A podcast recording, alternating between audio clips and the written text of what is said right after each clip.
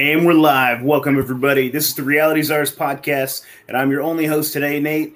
Uh, dude, I got Beyond Top Secret Texan, Texan back on for part two. We're do, we're going hard, man. We're gonna have a good time.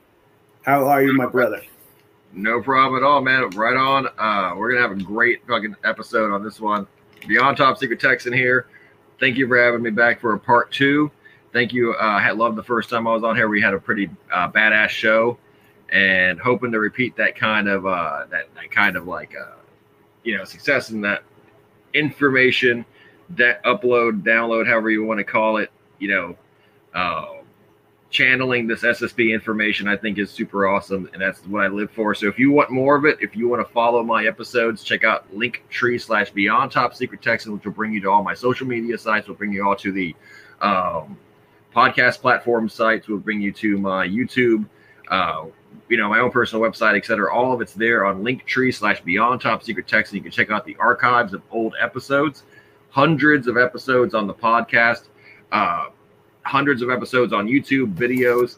I post videos every day on Twitter, Instagram, uh, TikTok, etc. So go check out those for uh, dark web UFO evidence, evidence of the paranormal, etc., and my own uh, unique takes on these phenomena, all phenomena of the paranormal, but I also have a lot of personal experiences specifically with UFOs, what we would know as the UFO phenomenon, um, the, specifically the secret space program, alien abductions, close encounters, all that hardcore shit.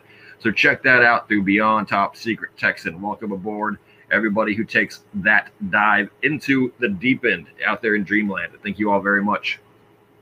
Fucking a man, you've done actually quite a bit to like. Uh open my mind up to aliens and things like that because for the longest time and and I still dude I'm on the fence I, I keep going back and forth whether or not like human beings can get outside of the firmament it's that whole like concept of like uh, man, it's hard for me to to like. Interesting, interesting concept. I, I get brought up yeah. that a lot. I didn't plan to get addressed this, but I do get brought that a lot up, especially in these more hardcore circles about the firmament and about that understanding of it um, the progress on the firmament needs to be kind of made that one the uh, barrier the description of the bubble that we're in is also reproduced in the literature of the ssp through the ashtar high command's dome. Uh, people like uh, alex collier for example talk about how there's an energy dome like Reagan's Star Wars, where it's literally a, a high frequency energy dome that acts yeah. exactly like an analog for the flat Earth firmament. And it because it's energy. we tried an Operation Fishbowl, correct? Yeah. We tried to blow the hell out of it, and we couldn't put a dent in it. An impenetrable, yeah. very real, very tangible dome that acts like a literal glass barrier, like an aquarium tank against yeah. us from the outside universe. This is to prevent alien invasion. It's absolutely created by aliens as well, but there are access points. And even in the literature and like engineering of uh, NASA, for example, uh, the Satanic NASA, the Freemasonic NASA, they talk about Lagrange points. And Lagrange points are certain access points in the Earth's atmosphere, stratosphere, or whatever, between the ozone layer and our atmosphere. Also, the ozone layer in scientific Freemasonic literature, which we know as just science, uh, you know, the Rockefeller uh, house de jure science, right? Like uh, that is considered the barrier, a firmament, because the ozone gas it acts as a lighter than air, but uh, extremely caustic, poisonous, corrosive uh, meteorites traveling at 30,000 kilometers a second and or whatever can't get through the fucking ozone layer because it burns them up. Whenever a, a, a, spaceship, the Columbia, for example, goes into it just a little bit wrong without the appropriate thermals, it gets absolutely disintegrated.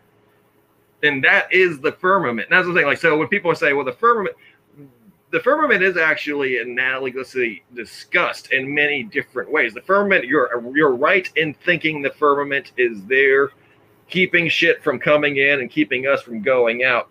Mm-hmm. Uh, yeah, you, you, know, but there are Lagrange points. There are access points there are windows in this system that are controlled by the intelligent designers, the intelligent designers of the system, allowing for the people they allow, the SSP, exit, as well as those that already know where to go for the exit, etc. And this is a big point because, as mentioned before, the cabal, the there is a group of people who are not allowed into space, who know full well this information and are trying desperately to get into space. These are your Jeff Bezos types, your Elon Musk's, your uh, your Richard Branson's, and explains why a lot of their fail and why uh, NASA, for example, hasn't been back to the moon or even tried because they understand that any mission is impossible and all is suicidal. The Chinese, for example, have lost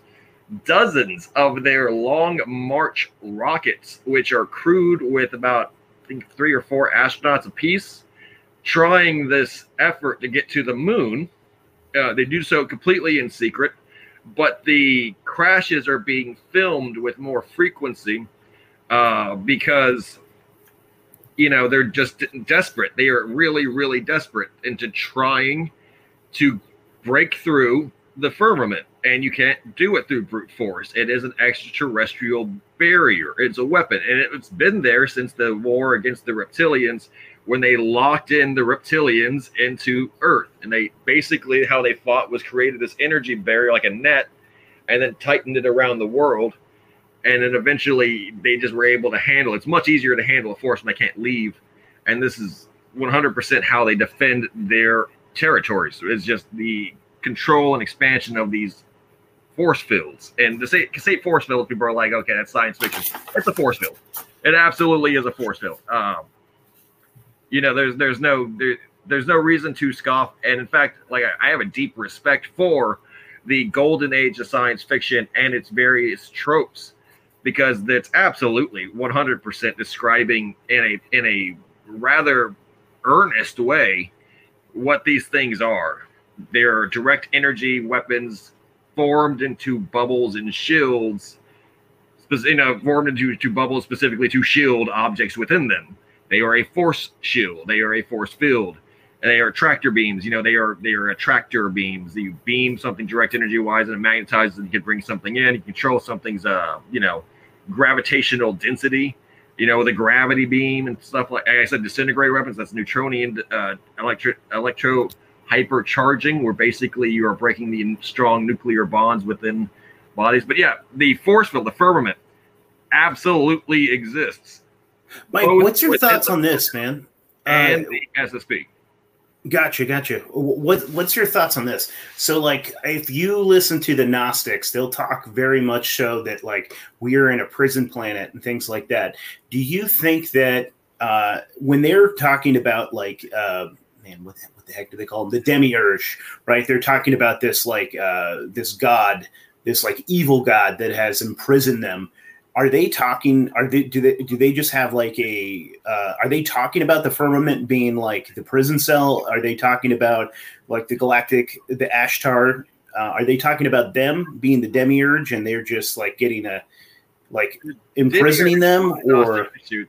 Sorry, sorry. The, the demiurge in my Gnostic pursuits was the reptilian Orion Draco fabricators. Yeah, he looks like a reptilian for sure. It's a snake with a lion's head. So are they blaming? Are they blaming the reptilians for the force field? Are they blaming them for the firmament? Is that the prison cell, or was that? Gnosticism, am I making wrong connections? Gods. yeah, in Gnosticism yeah. there are two gods: Abraxas and the Demiurge. Yeah. Now, Abraxas doesn't get spoken about very much. They're both reptilian but in nature, in this in description, but in the essence of them, there is a solar savior, a savior of enlightenment, and then the demiurge who produces darkness and the material realm of um, that we exist in, the matrix, basically, right? And it has many names, Maya.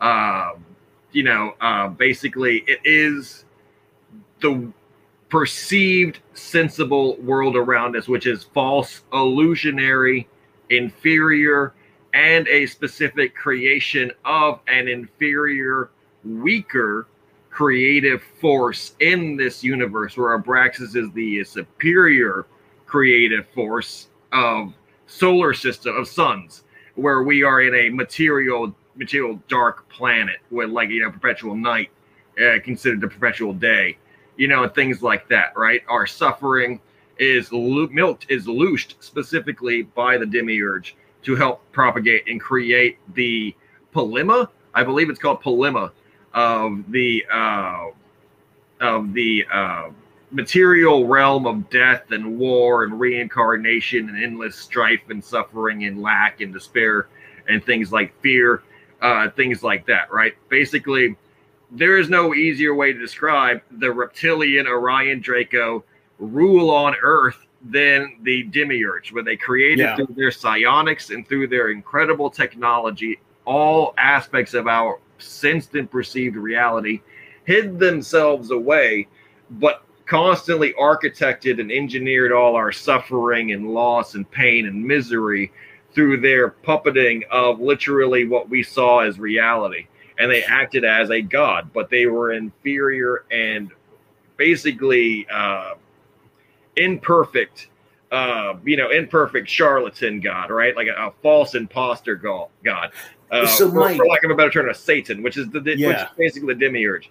But the idea of Satan also represents this as well, a, a draconic wing figure of the material plane, this world plane. Now, the Gnostics spoke not from the outside looking in, but they spoke from the inside looking out. Mm-hmm. And so they are also within this plane of inferior description and, and knowledge and know this truth is uh, mistranslated. So they did their best through allegory, but yeah. all they could see were the reptilian matrix that was given to them. And this is in their best words, you know, why we have see the Gnostics are not perfect. And I think that one point the Gnostics are like the middle ages of the SSP ufology disclosure idea, which is they were calling into question back in like the 1300s you know, if the 1300s even existed, you know, because the yeah, 900s. That's another question. Yeah. yeah. So no. So yeah, yeah, They, they were talking back then that something was going on. As their code, it's coded because something was going on. There's censorship. The Catholics were killing them. As they, so they had to do their best. And it's not like you can look at a Gnostic text and go, "That's the answer."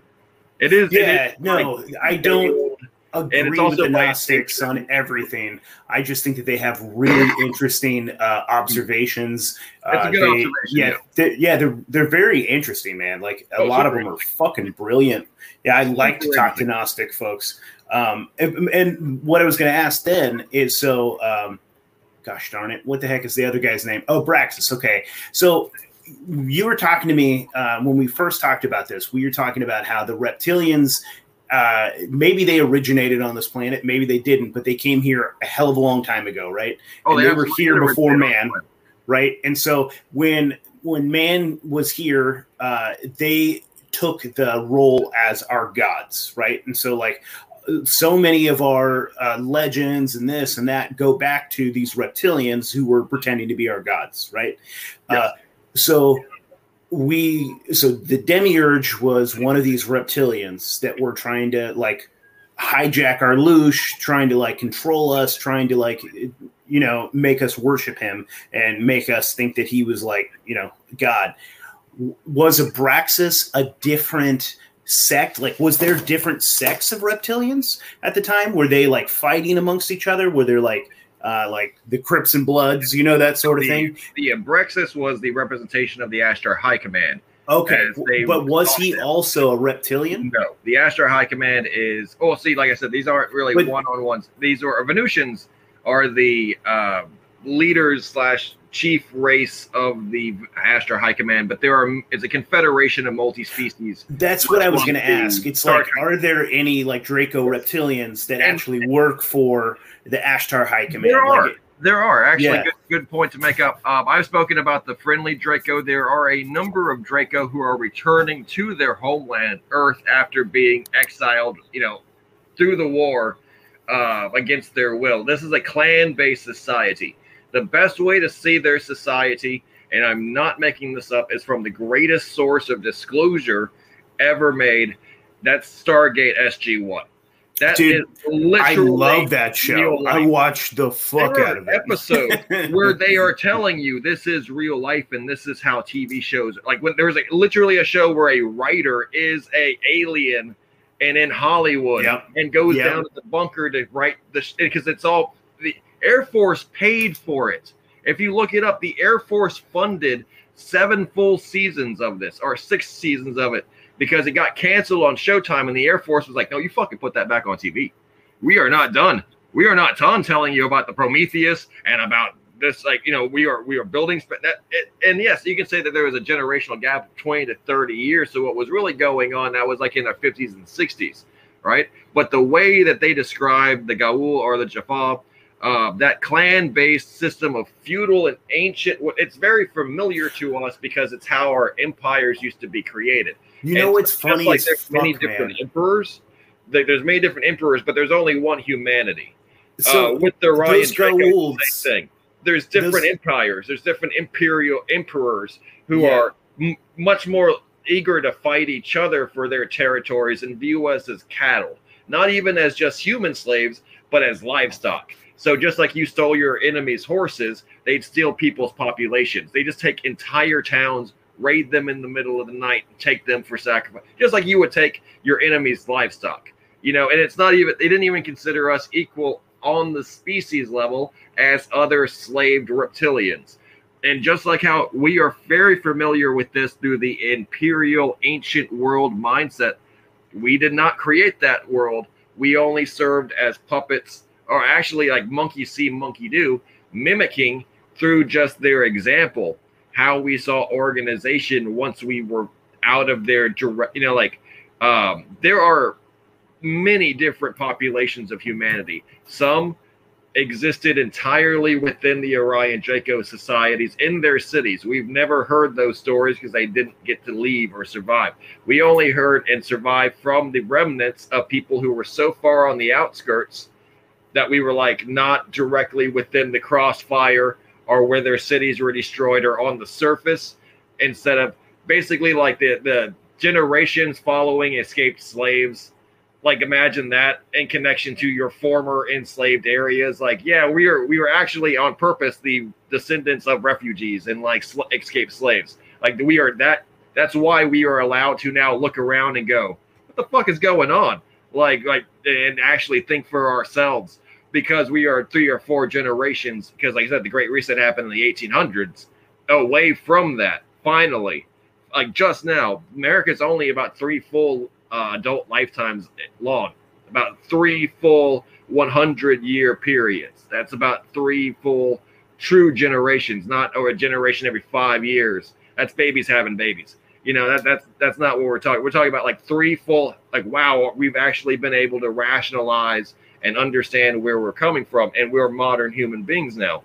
But no, everything back then, England, Europe, all of South America, all of uh, Asia, especially Asia, especially Asia, existed in a mindset that is so totalitarian. You couldn't even look the emperor in the eyes you couldn't even be in the same room with him if you were a commoner. And and that is not an exaggeration. We're talking like Tower of Babel in the West, like as a reference. That's like the Emperor of China in the 1800s, the Emperor of Japan in World War II, where the people had never heard his voice. Type yeah. mindset. That's a, that, so people are, have a firm rooted genetic memory of how these empires ran as evil, this evil incarnate, right? Where if you talked bad about the king, they'd cut your tongue out. Yeah. And then kill you in an extremely brutal way, like boil you alive or and hang your body from like a bridge. And like, you know, think of how Rome operated in the Bible or even in real life, where it's like they would just crucify slaves who wanted to rebel, and then every like for miles there'd just be human bodies rotting. That's fear. That's terror. That's pure state evil. That is the world where the Gnostics lived. That's the world where the Gnostics began. That's the world that they were seeing and trying to interpret. So yeah, absolutely, they did their yeah. best. But that's what I'm saying too is that the demiurge, that evil mind, that evil world, is is is much more evil than it's given uh, appreciation or understanding for because we are the escaped generation uh, generations of the escapees. You know it's hard to explain to people and put them in that mindset again. And it, it's it's kind of, you know like it's it, you have to um you have to kind of give that like they're just too innocent. People now are just too naive and innocent to truly appreciate how evil these reptilians were you know and that's the thing like these reptilians were absolutely um, the greatest enemy for mankind. They're from earth. They evolved on earth. They helped our evolution out. And the reason why we're here is because they split us out of our original form like we split dogs out of canines. Well see that's what i was going to ask. So um as far as like who are the anunnaki? Were they the reptilians the Anunnaki were they, they were the Ashtar. Okay, and I, am gonna write that down so I don't forget that. That's who the Anunnaki were. They were humanoid. They fought the dragon. Um, the artwork there is a really important one where the dragon fought, being fought by Gilgamesh with the uh, trident, and he's got the he's got the trident pulled back, and uh, the lightning bolt. It represents the lightning bolt, and Tiamat is fleeing, and that is absolutely part of the Anunnaki uh, myth cycle is the arrival, and there's a war in heaven. There's an arrival of a different pantheon of beings who are fighting Tiamat, who is literally the god of chaos and the god of the ocean, and literally creates dragons and monsters to fight these gods who arrive on the moon. Like that's like if you break down, yeah, the the ask the Anunnaki, literally, this explains so much, and it's absolutely in there. But there is a split between the Ashtar High Command, represented as the Anunnaki, and the Orion Draco was represented by Tiamat. And okay. the Sumerians were one of the first independent societies. Now, the breeding process for uh, mankind that created this is very interesting because in the Sumerian mythologies, they even admit that they had to be created from these beings, that humanity started to fully exist as it does now back then. Like so, were we seeded by the Anunnaki? Did they like take us? We were a slave race. Did they? Did they increase our intelligence? Did they do something to help us? Was that something that happened? Every extraterrestrial has. Humanity is not one monolithic species. It is actually 120 different subspecies that are so like each other that they're lumped in by just the layman as one major species. That's enforced. There's a lot of racists that would love to hear that. I, am not. I'm not. I know. I know. I know. Saying it I'm as a racist way, but I am saying it as They're like, a, They really are different species. this is the truth people don't want to hear. Is that in the yeah. animal kingdom? If animals had this divergence, they would be considered a different species. Not to say we're not compatible, but a striped bass and a white bass can mate to form hybrids, but they are considered by, say, ichthyologists, who are scientists, as two separate uh, genealogies, two separate phylum, right? Now, humanity has this idea that was like, of well, if you're a person, that's all we're going to consider, right? You got the five fingers, you got the two eyes, two ears, uh, blood, we're good.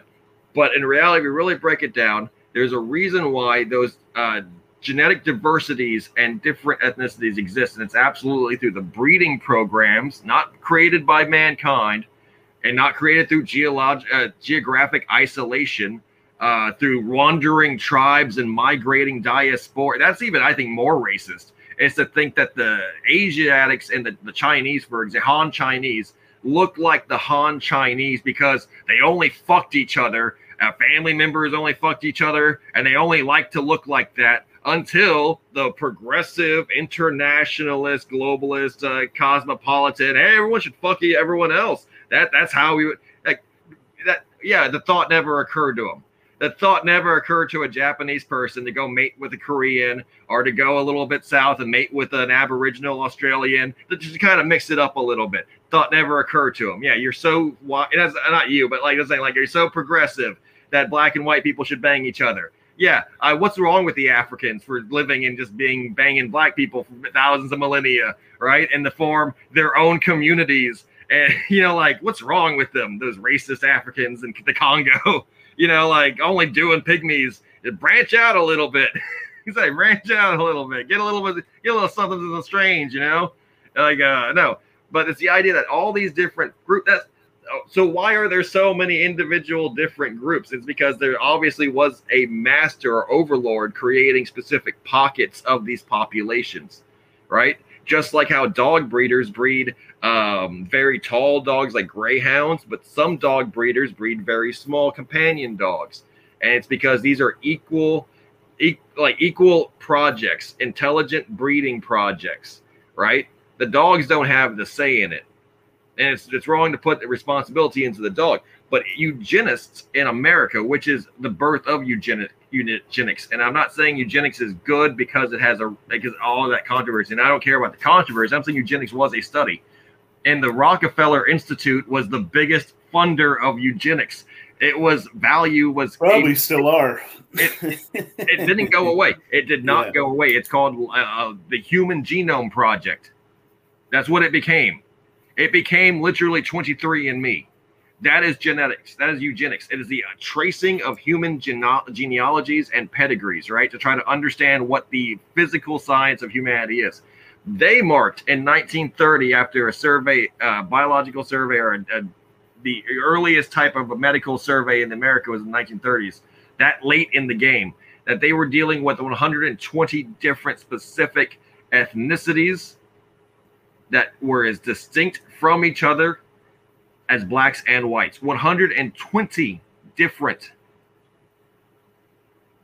individual yeah. types of people. Very interesting. Very interesting. They didn't so, all arrive on boats. They didn't all be brought here from slave ships. They are from here. That's the thing. That, that we the idea of there are thousands then, thousands of different human beings and, and like say different kinds of populations all across the world who are not uh, interchangeable at all valuable. All, but think this is a project. You can tell that there's genetic engineering. Then you look at the junk DNA. You look at the genetic uh, chromosomes and stuff. Human beings are clearly, clearly artificially constructed and bred, and this is because this is what intelligent species do to livestock. We create cows. We create sheep. The cows you see on a farm aren't natural. That's not yeah. the product of Mother Nature. That's the product of uh, Old McDonald. It's the product of a highly orchestrated pedigree program that, if you actually read the literature, it filled volumes in libraries of universities. I went to Texas A&M University. One of the funniest things about that school is they created the pecan. There are entire college like like library hallways filled with pecan literature. What was the pecan made of? Like from?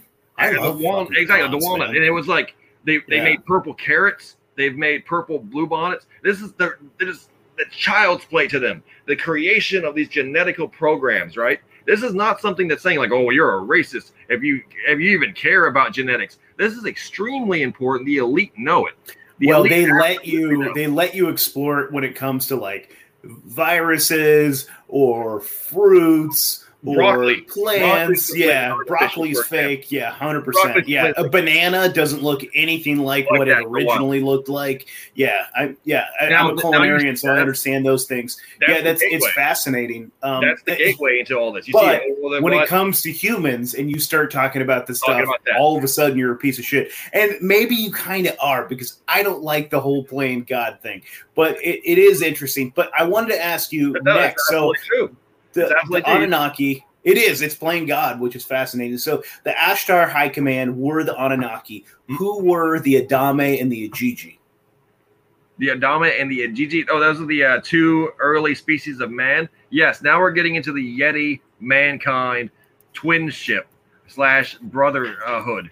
So, so were they more Anunnaki than man, and that's why they were different? Or well, they were. Once you get into this. Um, how much divinity, how much alien DNA goes into either or, which one is more alien or not. I actually think we come from the same species.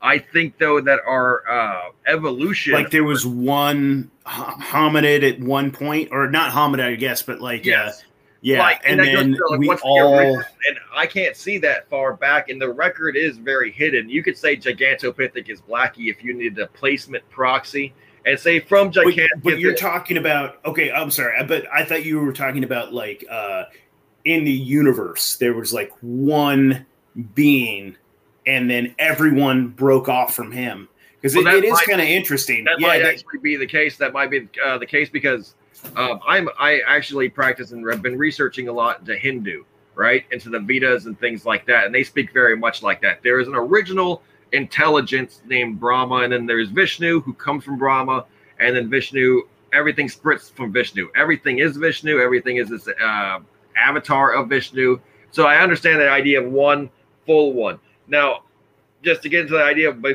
were going to talk about the the Bigfoot and the human uh, connection. I think that's what you wanted to lead into with the Adama and the Ajiji, which is two different kinds of people. It's like a Gilgamesh and then the the savage hairy man who was his companion and friend, right? And while Gilgamesh is on his journey for immortality, uh, the hairy man he had to civilize, but was also he used his strength, he used his friendship, and he used his virtues, right? And how did he civilize them? But through Gilgamesh's society, which was prostitution and wine, right? Like women dancing, women and wine.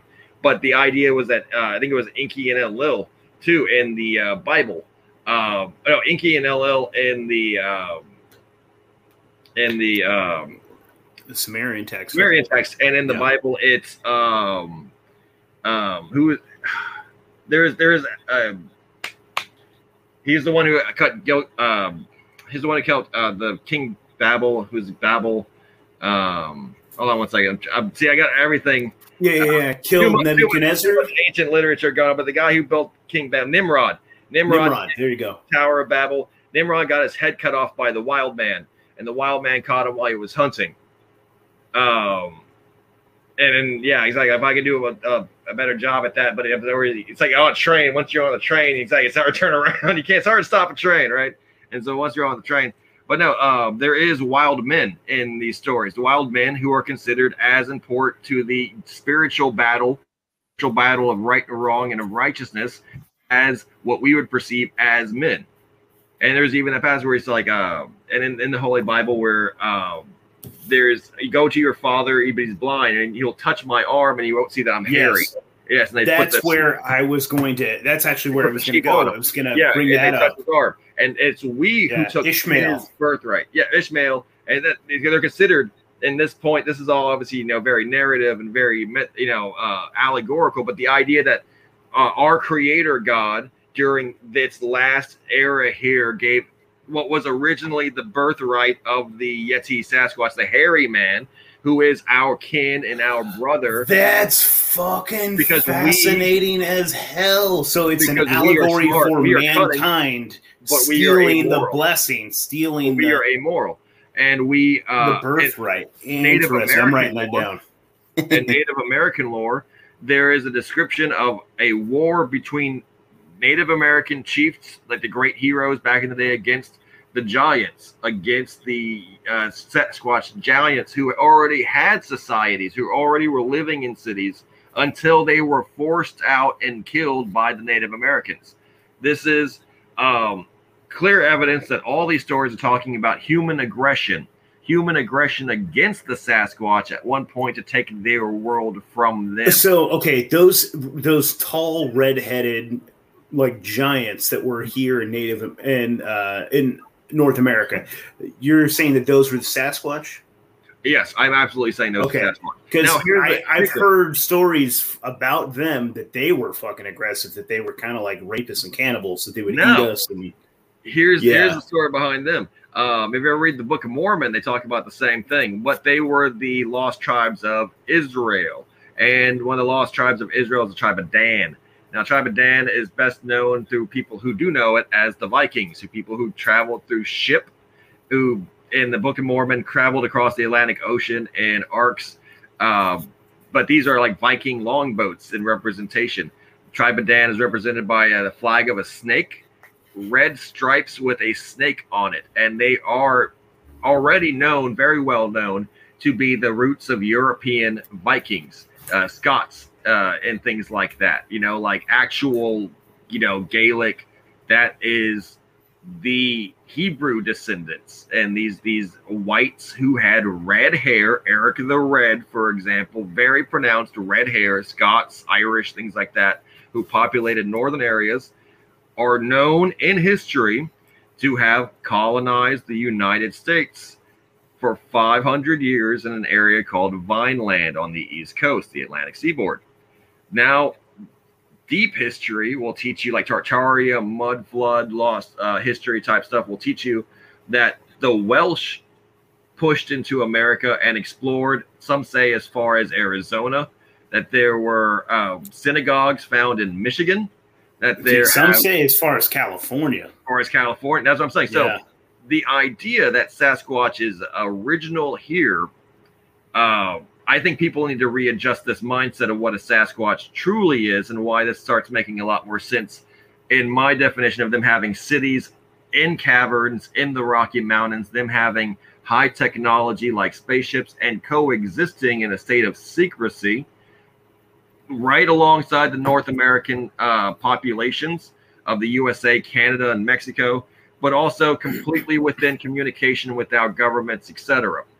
Now, the weirdest fucking part of this is going to understand that they are not full time savages or primitives in any way. What we are seeing and interacting with is the fringe elements of this population like if you were to go in the Amazon rainforest and see a guy spearing fish in the river with like a hoops in his ears and the body paint and you know blow dart and monkeys walking around barefoot uh you know having the time of his life in their shamanistic way that is a divergence of an already established species right now we all forget that you have to look at these things um, through spectrums of normalcy and relevancy. There are savages, yes, in the Bigfoot world, but the true population, the heart of the population, is sophisticated just like mankind is compared to those Amazonians. If you looked at those uh, Nairobi, uh, you know, hunter gatherer tribes, if you looked like the Amazonian fisher people who lived on the Amazon River, uh, they don't have they barely have fire. They don't have electricity. They don't have shoes. They can't, no manufacturing process, right? They are surviving on their wits and hunting, getting berries, things like that. Like, you know, we assume we've always done. That same area, Brazil, has hospitals, major cities, millions of people living through a spectrum from that point to literally in the 22nd century, right? And you know what's funny though, man, is I really wonder who has it better sometimes. Like they they don't live in a. I mean, there's so many examples that I've heard of like of white colonialist settlers mm-hmm. that would defect and go live with the Native Americans because they Absolutely. liked that life so much fucking Absolutely. better. And there was almost none of yep. the Native Americans who would try to come and live our lifestyle because they're like, "What the fuck? What do you mean I have to pay for what I where I live?" You mean like this is my house, this little yes. piece of property right here? Like, why can't we just like have fun and just like here's this goddamn prairie over here? I'm gonna go catch a fucking elk. Like it, you, you need yes. a permit for that. Yes, and it's permit? good that you said that. It's good that you say that because the next part is not going to be a big pill for you to swallow. You already know it. That it's a choice of an intelligent being. It's a choice of an established, powerful being, a spiritual being, to leave his clothes. Like, imagine that. If you're a giant man, if you're a giant who's able to see a forest and a mountain, and that say your society per- permits it, which our society frowns upon it, but even Americans do it. And you're going to grow your body hair out. You're going to raise your family the way you feel is best, which is in the woods, which is hunting elk, which is eating berries, which is taking shits in the woods, you know, walking around without shoes. And yes, even in your own society, that's considered, man, you're going to go off grid and you're like, yes. Well, dude, I have friends that are going that are like, there's a huge movement right now that like people yes. are homesteading. People are trying yeah. to get back to nature. They're trying to grow their food. They're trying to like kill their own animals. They're trying to understand like what it means to be a, a human and not clock in and out for some fucking giant corporation. And then you yes. literally own nothing. And you so have just, this tiny little apartment that yeah. like you can't like you can't grow anything. Like maybe you can grow a fucking plant. You can grow a, you know what I mean? Like a like an air plant you can grow in your window. No, absolutely And so this is the idea of this choice, this diversity within a species. Now to kind of clarify, because I kind of jumped in this in the deep end, uh, my my position has always been that Sasquatch Bigfoot, which I will be now calling Yeti, right? Just the Yeti species, is equal to man in intellect and in culture. There is no divergence in mankind's actions and Sasquatch actions, meaning that there are heart surgeon Yeti, there are president Yetis, there are fashionista Yetis, there are uh, culinary critic Yetis, there are all the various niches and possibilities of life. There are Yetis who are the blue collar Yetis, there are the Yetis who are the white collar Yetis, there are the Yetis who are the outsider uh, vagrant vagabond Yetis who don't have a Dude, dime to rub I would together. love to try their food. You're yeah. saying the food critic. They are I want to go. people. They're just amazing. They're just yeah. people who are enormous. That has to be understood, though. They are enormous. They are proportionately two or three feet taller on average than the average person. They are proportionately over a thousand pounds each in our weight. So their society is proportioned to them and they would they are too big to play with us. To kind of put it very simply their society is kept from us not through the fact that it we want you know it's just it doesn't work out and it's always a big problem because of our egos and our aggression and our fears and our paranoia and the fact that they are nine feet tall uh, to, so they could without trying hurt us severely and is this uh, a connection to? Because uh, I'm going to be reaching out to a guy. Uh, my friend hooked me up with him. We're going to be talking to this guy. He says that he's been to Telos, you know, Telos, inside of Mount. Yeah, Mount inside Shasta. of Mount Shasta.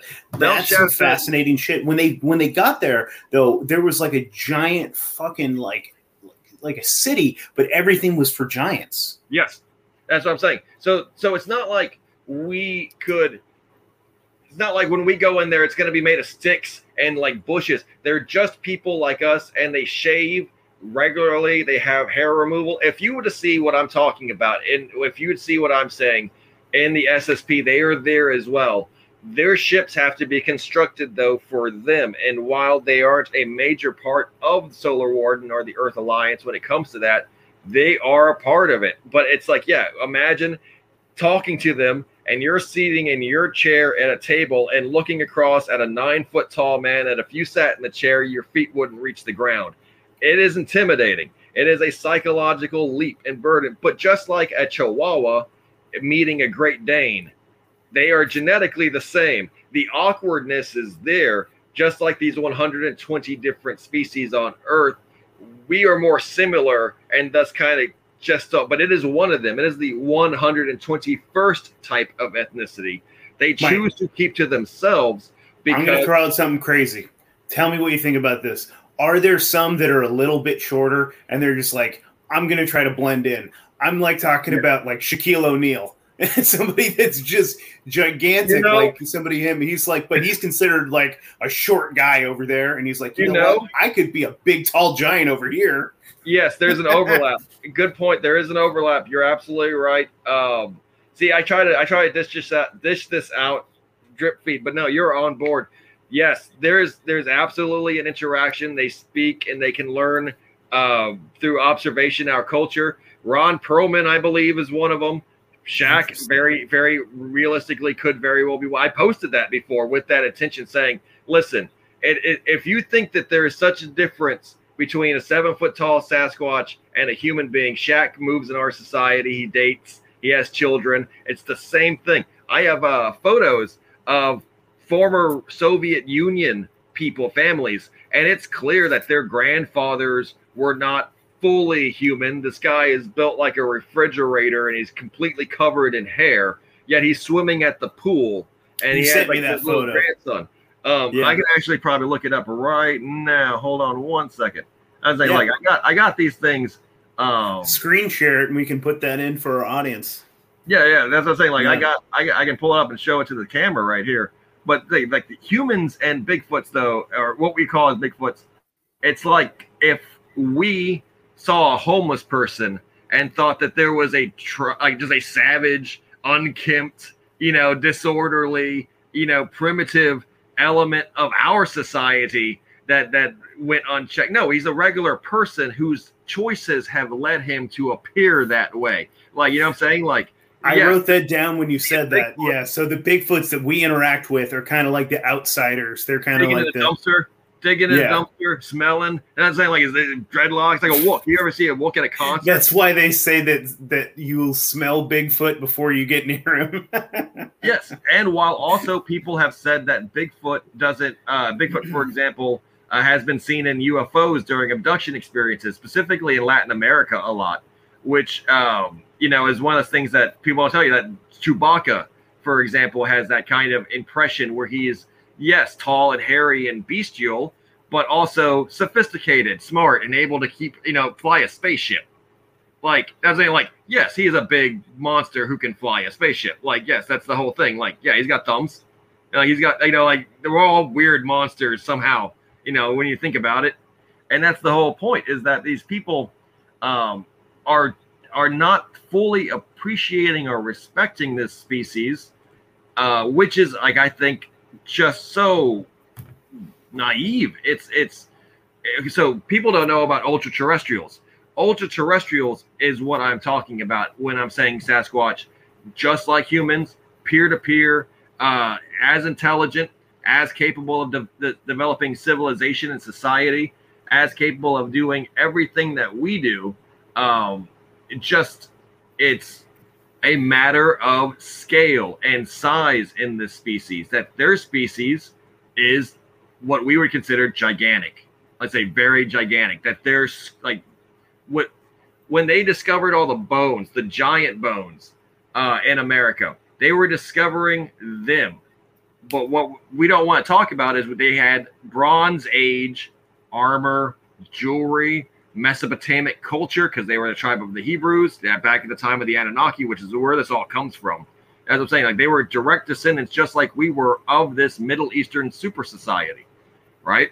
That they were not uh, relics of Gigantopithecus blacki, uh, picking ticks and walking around freezing their balls off in the woods until we showed up, right? Until until we showed up from Europe and brought them their society. That clearly that this is not how history went down. Now it brings the question who made these fucking cities that we found, right? Who made all these cities with these giant buildings? Well, I'll tell you who. They did. They did. And the apocalyptic war that broke out between us two, human beings and them, is the reason for the Great Reset, I believe. Now, the reason why they even existed, to kind of go back even further, the reason why I think they existed I was into the photo. It's, they somehow piled in there uh, in the phone. But yeah, the reason why they existed was how else do you free the world? You create a warrior society. You create a warrior caste, right? And this is like I said. You remember they, the stories of these red-haired giants being ferocious, fearsome warriors with like bronze spears, and, you know, and things like that. Like imagine fighting these giants in, in the in battle you know, like they were unstoppable, they were invincible, they ruled the world uh, through might. And this was literally the Scythian Aryan purge. And I don't mean Aryan in a way people, oh, not, no, I mean like Aryan the way that Iran is named Aryan. The Aryan Scythian charioteers who pushed from India all the way through Europe and Asia. They invaded Russia, what we know as Russia. They invaded literally the world. They literally also came across the Atlantic and around the North Pole and invaded North America and invaded South America into Mexico. The Aztecs. So you might not have the answer to this. The Aztecs. You might not have. Okay, go, go ahead. Sorry. Oh no, sorry. The Aztecs, uh, the mound builders in America. They were known as mound builders. They were known as the Aztecs who built pyramids. Right? People are like, "Well, was the civilization?" There are more pyramids in North America and South America than there are in Africa I was like, yeah.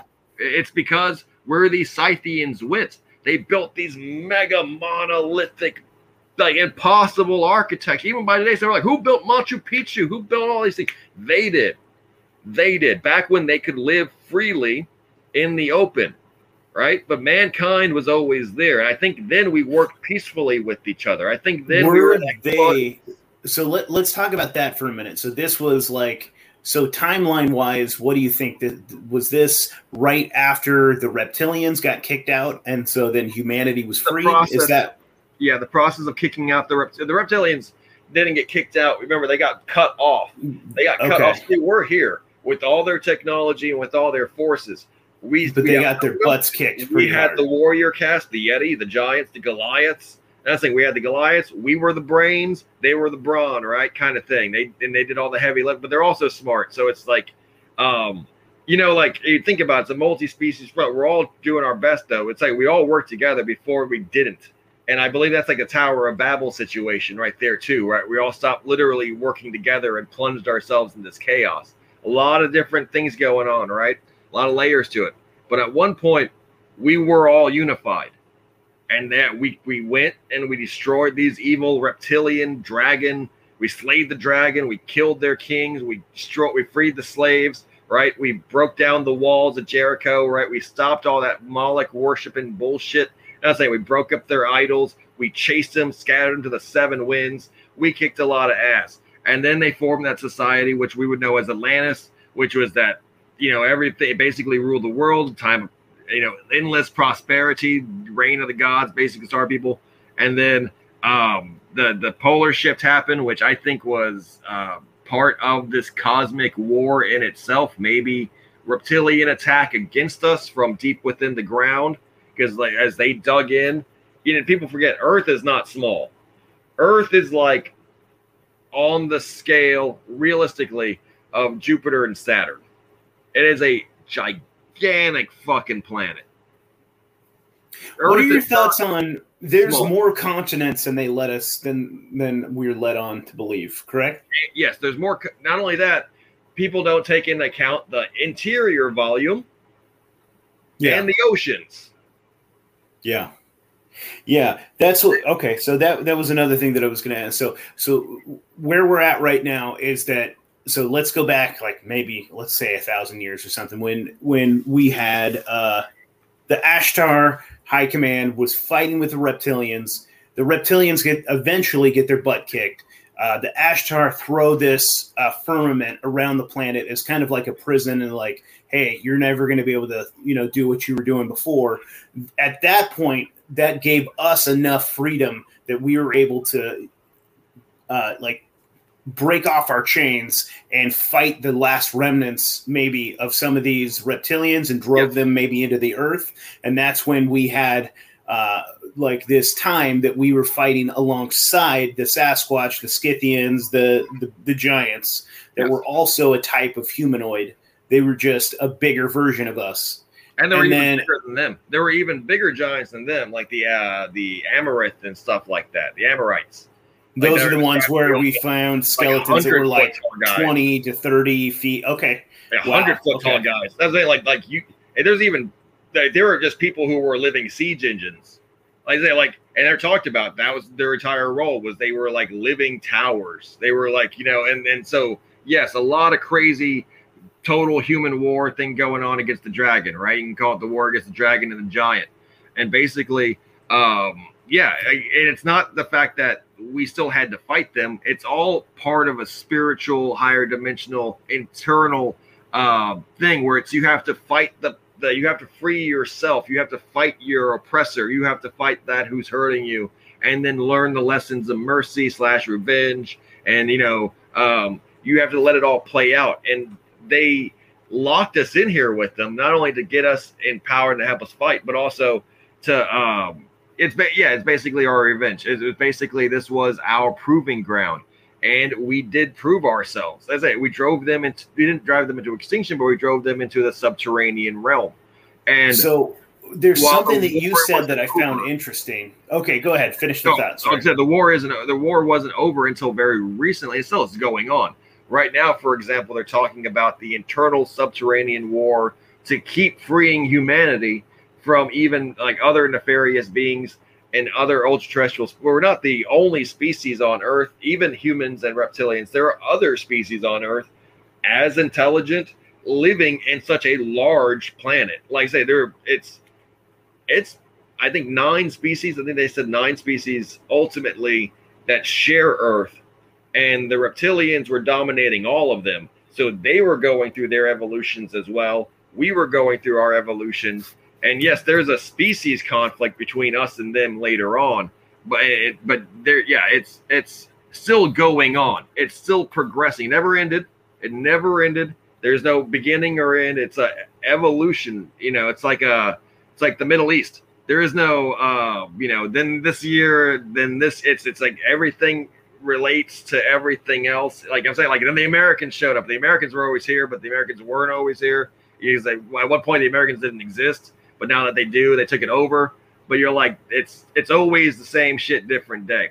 War never changes. Us versus them, and it's part of our programming. It's part of our uh, uh, evolutionary heritage.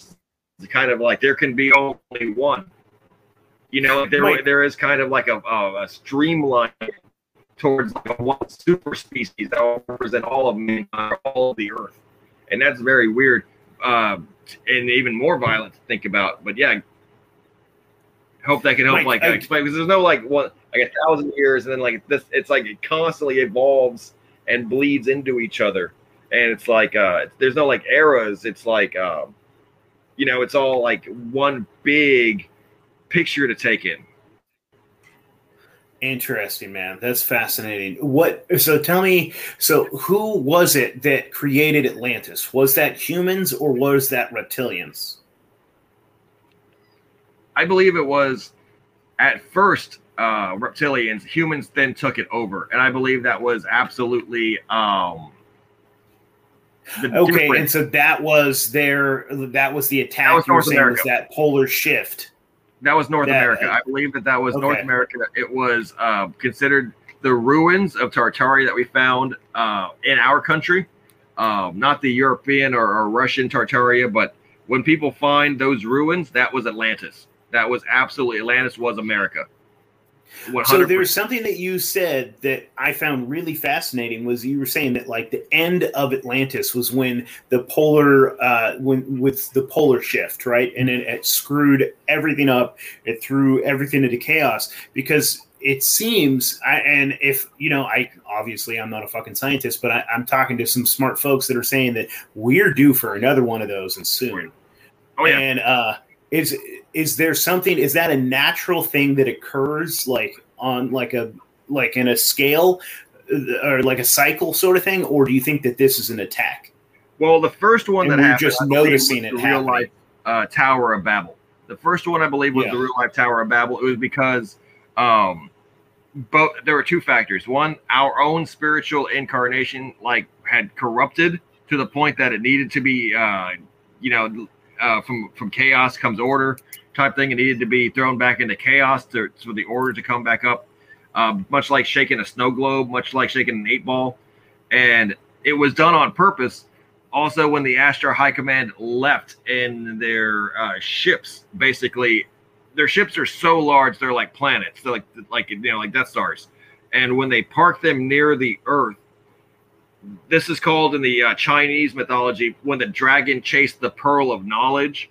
Um, it, it causes tsunamis. It, it's like a it's seen in the it's seen from Earth in the atmosphere as this great celestial movement, right? And the Anunnaki talk about um, not the Anunnaki, the Sumerians talk about the uh, the bracelet, uh, the bracelet of pearls, or the or the necklace of pearls, and it's about um, the planets coming and Tiamat hitting the Earth, basically they think it's the the people have said Tiamat hitting the Earth. Lloyd Pye talks about it a lot, where the Earth was literally uh, like basically hit by Planet X and Nibiru when it comes along. But Nibiru is not a planet. Nibiru is a ship. Nibiru okay. is absolutely a spaceship. So when Nibiru does come around, when it, it travels by, the Earth itself flips over, literally flips. And just to put in perspective, as I said, Earth is not a small planet. This is not flipping uh, a, a, toy in a bathtub. You know, this is their Do ship. know whose ship is Nibiru? That is the High Command ship. It's absolutely. And are they doing that on purpose when they flip the planet? It's both on purpose and just something that will happen when they move by. And it's, so it's on a cycle, a six thousand year cycle at this point. And so yes, it is going to happen again. It's going to happen very soon. But like I said, they are on a scale. Is that Nibiru coming? Yes, the Nibiru is very close, actually. Um, one of my current projects is filming the day sky, filming the sun with a variety of cameras, and you can clearly see um, what would a, appear as a constellation, but it's actually just the fleet, the fleet of these massive world ships coming through. What and do you think is going to happen to hide it. When they come here? Are they going to come here to make contact? Are they just here to observe? Are they here to? Because I've been hearing, which I find super fascinating, and I want to connect this to because uh, I have uh, an interview that I think I'm going to release. I don't know, pretty soon. Uh, probably next Monday. I think I'm going to release that episode. I was talking to a really fucking smart guy, really fun guy. His name is Captain Anthony Kennedy. Yes, that's what his name, Captain Anthony Kennedy. Really interesting fucking dude. And he was talking about uh, the divine feminine and that she is on her way. She's coming, and um, and that it's going to bring chaos and disorder, but it's not necessarily for chaos and disorder's sake. They're they're here on like way bigger scales, doing like important things, and we're just kind of like ants you know and so like our ant hive's going to get shook up but she she's not like trying to fuck with the ant hive. She's just she has other things to do. And is there's is that like that divine feminine that that that alien like the those are the orbs that we're seeing and you can feel that. Does that have something to do with the ashtar high command? Does that have something to do with, with nibiru? that has everything to do with them. Yes it does. That's, that's really fascinating man. right now is yes that um, the CIA, for example, even has paperwork that has been disclosed where they're talking about the Sumerian kings arriving again. And this is what I was saying the Sumerian mm-hmm. kings, the Ashtar High Command that they are referencing. And they ruled for thousands of years a. That's each one of them ruled for much longer than what was considered a human lifespan, but they were still the Sumeria's kings. Now, this was 100% incontrovertible archaeological evidence. The CIA's disclosed it. The divine feminine is also talked about as the Adam and Eve catastrophe, which is a book that was censored by the CIA and all copies were purchased by them. It's a massive cover up of this information. It is available, though, online as well as documentaries about it. Now, this Adam and Eve catastrophe is exactly described as a polar shift, a shift in the magnetic north and south, which causes a massive destabilization Last time it happened, for example, mammoths went extinct. They were found um, literally frozen solid, flash frozen, with vegetation still being chewed in their mouths, in their cheeks, all bones broken, femurs shattered into a hundred pieces, um, found massively dead, thousands of them in one spot, right? And and and things like this, which indicate a such a disaster with such a force that the wind speed must have been at least 600 miles per hour, and that it must have been the strongest earthquake slash um, tornado hurricane simultaneous experience as one can imagine. So absolutely, there's going to be uh, chaos and destruction on the surface of the world. Um, Mike, are you nervous about that at all? uh, no, I'm not because it's out of my control. And that's the thing. One of these yeah. things you have to realize that human beings have to let these cycles happen because there's no way of controlling them. Like I don't control. How many of us are going to make it through that flip?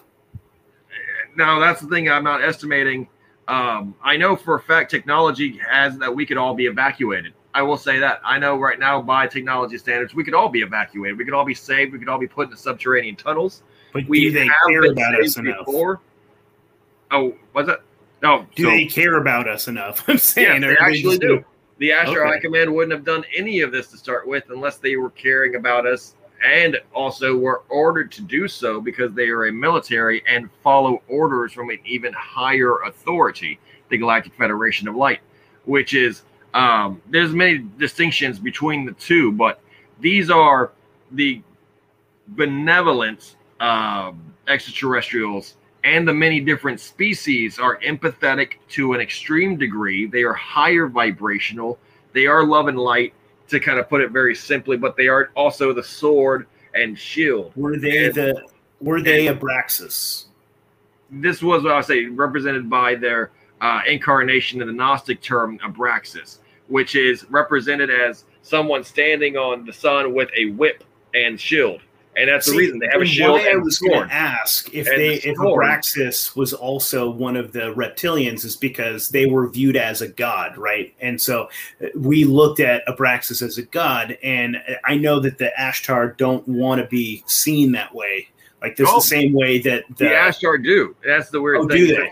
They are not a, they're not above it. Well, at the same time, the Ashtar also think of us as very low life forms but we have a lot of potential and promise. And they came out, as I said before, acting like our gods, specifically um, gods of the sky, uh, Apollo, uh, Quetzalcoatl, things like the Tia. Like I said, uh, they they came as uh, the Enki, Enki and Enlil Zeus, uh, sky mm-hmm. gods. They love, uh, they understand psychology, and they love using non-violent, non-brutal, uh, not non-brute force strategy, psyops, tactics, a lot of uh, uh, master plan type stuff where they will uh, inculculate and calculate or, or control populations, control uh, the the emergence of cults and things like that, and create the spectacle, create the image that they want to convey. They have hologram technology. They have hard hologram technology, so they can appear literally physically in places, interact with people on a physical level, but be just holograms themselves, using their UFO, using this uh, this ability for them to travel through the sky, easily controls the populations of these primitive species, us, into thinking well, that, that we're angels, Virgin Mary, uh, divine feminine things, especially Isis, Tiamat, uh, not Tiamat, uh, Tammuz. Tammuz is a big one um, Isis in her boat. That's huge. That's absolutely an Ashtar spaceship with Isis in it. Uh, I say Quetzalcoatl and all the Mayan rain deities. The hummingbird god, for example, was their god of war, and it's very much just a blue giant hummingbird. Uh, they it was a blue spaceship that flies around like a hummingbird. It, it so Quetzalcoatl, it, was he Ashtar or was he a reptilian? Ashtar, absolutely Ashtar. And described okay, as a blonde-haired, blue-eyed man, uh, represented, like I said, okay. in this tribe of Dan uh, Lost Tribe of Israel Sasquatch version. He was a very tall but Caucasoid Nordic. Uh, How about uh, Ragnarok? Silver. Now Ragnarok is describing a a the a reptile, battle, right? A snake. Yeah, the battle between Orion Draco and Ashtar High Command. Now this interesting. Was, okay, all right. This was obviously told as the future because all revelations talk about this end fight that is going to happen. Now the end fight, um, I believe already happened. I believe happened in 2001 when Orion Draco actually did invade the Earth. Um, that's a whole another story, a very personal story of my own experience. But yes, I've gone on record many hours saying uh, my events of that and experiences of it, and what I think it meant, and the mystery behind a lot of it, and how it was covered up, and how it relates to things like uh, what we know as the World Trade Center uh, towers falling, and the bombing of the Pentagon and things like that, how it's all related. Uh, basically, 2001, I believe, was Ragnarok. It was a restart of the war between the Orion Draco and the Ashtar High Command. It happened on Earth. It happened in the Bifrost. It happened in Antarctica, which I believe before the pole shift was the North Pole. So for them, they were thinking North Pole back then. And I was saying, like, it happened in Antarctica. It's absolutely uh, very uh, Hyperborea landscape. Uh, Antarctica itself also doesn't look much like it's not just a one ice shelf. It's yes, very cold, but it's mountainous and it's very much a land of uh, time forgot. And it very much was like Ragnarok in many aspects. And uh, that that's what I will say about that. Ragnarok was in 2001, as far as I'm concerned. Absolutely. Uh, Orion Draco, Ashtar High Command War. Uh, the Ashtar High Command being Thor and uh, Odin and those gods of the, the sky pantheon, and the Orion Draco being the frost giants and the fire giants and the uh, sea monsters, the Jarmond and Loki's sons, Fenrir, bestial, uh, super powered, you know, super engineered abominations who had the forms of beasts but could destroy even the gods. which is exactly what I saw there. Which is exactly what happened in, in, in that whole invasion. Um, and I think if you were a Viking back then or, or Yeti, I said, we didn't educate, uh, they didn't educate them.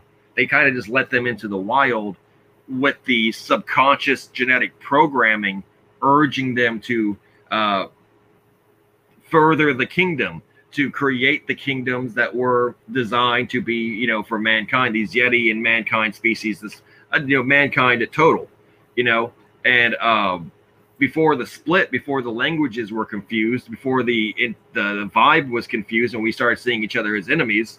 Uh, you know, this is the best way we could articulate ourselves.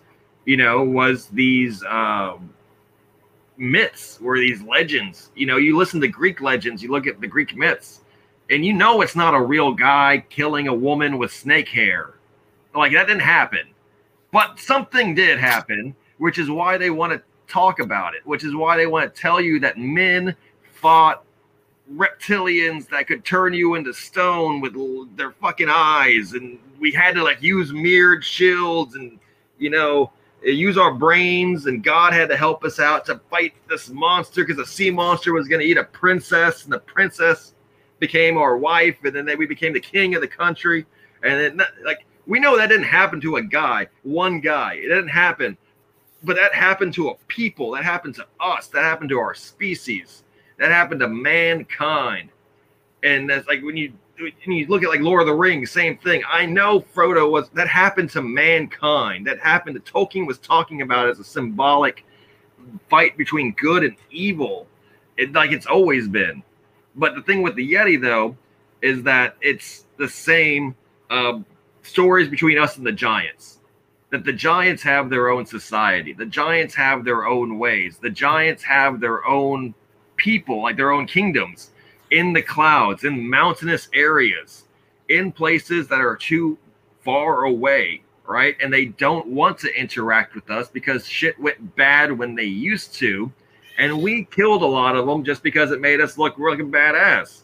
Like we would see one and just fucking hunt it down without asking a question, and because we wanted to keep it skull and like you know, uh, or use them to fight in our armies and do shit like okay. that. Right? That's what I was going to ask. Is like when did uh, things sour between humanity and these giants slash Bigfoot slash whatever the heck they are?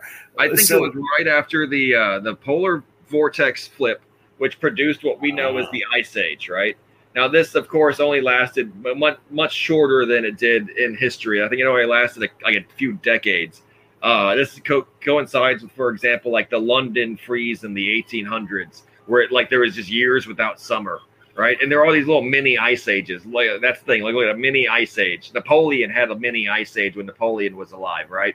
These mini ice ages are felt more in the equator and the southern parts as mini ice ages, uh, but in North America it was a little bit more extreme, right? And thus the resources ran a little bit scarce, and without seeing the sun the uh, human beings, specifically in Mexico and in uh, Central America, South America, the Incas went fucking nuts. They went they went insane. They they they blamed giants. They blamed all outsiders, all enemies. They started just attacking and going crazy. The Tower of Babel language was confused. This was a spiritual thing too. People started becoming much more violent, much more paranoid. Emergency mode, war mode, right? Like war mode activated it was an accelerationist uh, dream. And just people were arming themselves to the teeth and going out to fight for whatever they could uh, during this moment of chaos. From chaos comes order. Uh, from the many come the one, and, and you know tyrants, things like that arise. The Aztecs, Native Americans, they're not nice people. Native Americans in America aren't nice people. Like you can you can say, oh, they live in land. They would kill you because you were white. Like people forget that they would kill you if you were another Native American. You could be an Apache. You could be a Lipan Apache. A Cherokee would shoot you with an arrow and take your shit.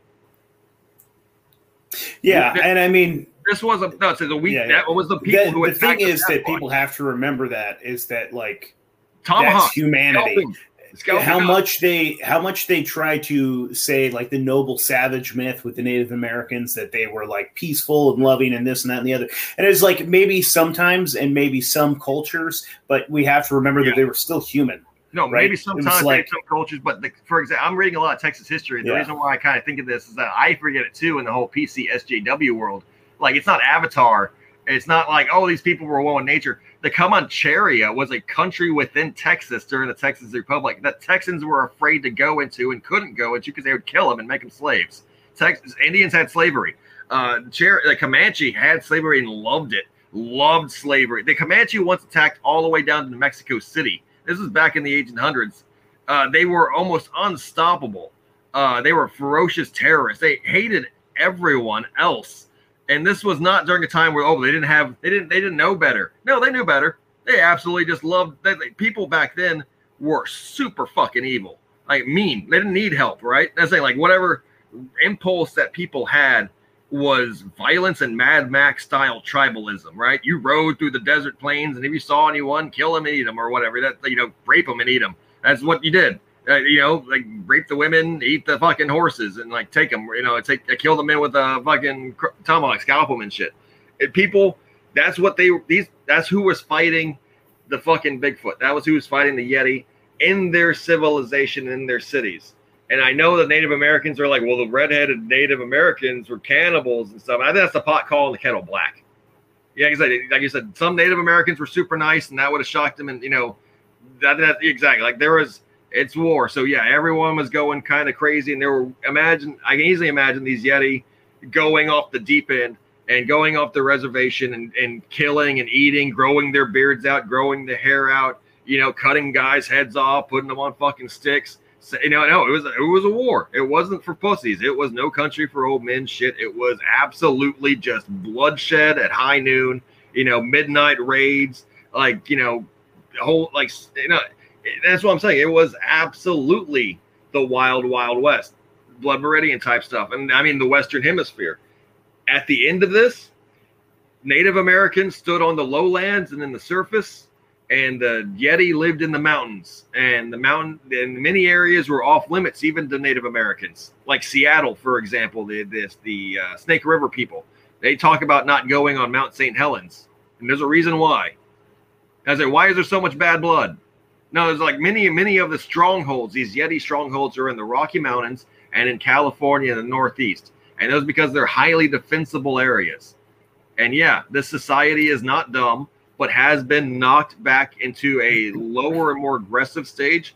It's high society, it's civilized society is bunkered, bunkered deep within mountains, bunkered deep within these artificial caverns, just like how we have built our bunkers that's something you do if you're fighting a war and are smart enough to understand, you know, it's a stalemate or you need to build defenses, you build bunkers. Cheyenne Mountain, uh, you know, uh, Raven Rock, uh, all these different like bunkers in America that have cities that have eternally functioning, you know, like like stores and, and shops, hospitals, uh, fully functioning societies underground, you know, and this is where I was saying, like, at some point there could be a number of people who say, "Fuck all this! I don't want to live underground. I'm going to go onto the surface and just take my chances." Right? I'm to take my shoes off. I'm just going to grow out my beard. I'm going to hunt elk with my bare hand. The war's over. We don't have to live like this, right? The war is over. We can we can stop. And they're like, "Well, you wouldn't want to risk it because if you go up there, you know, they're gonna they're gonna see you and shoot you." And things. And we're like, there's a transitionary period that happened in the 20th century. That's what I call a transitionary period between the 1900s when the Native Americans were finally defeated and basically defeated by us, another version of the of their own species against them, right? Who had to basically stop their crazy fucking uh, psychopathic rampage across America unchecked, right? We literally came back, found these cities, found all these ruins, didn't know what the hell happened, uh, where the original people had gone, uh, were quite fucking, uh, you know, busy trying to reclaim and gather all the wealth of crap that we had now. We had from the east to west coast filled with cities and amazing architecture, etc.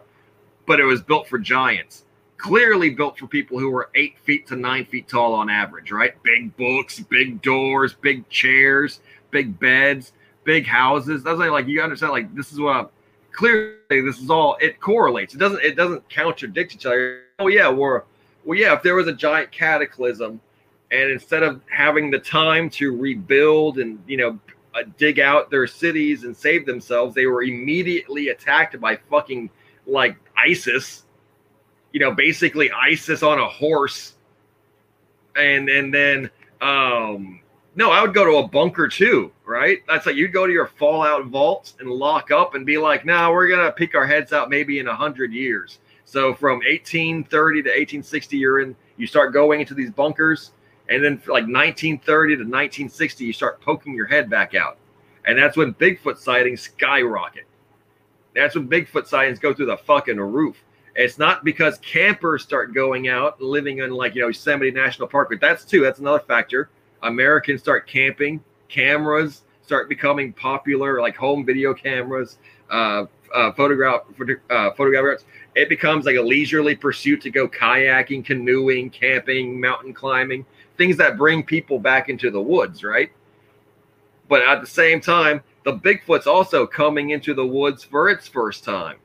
Not like first time ever, but you're right. These these campers, just like us, are coming into the woods bumping into each other, seeing each other, establishing what I already know exists is these anthropological uh, good relations with our society, regardless of the individual encounters producing, you know, whatever the fuck results it does. Oh, I was scared. It scared me.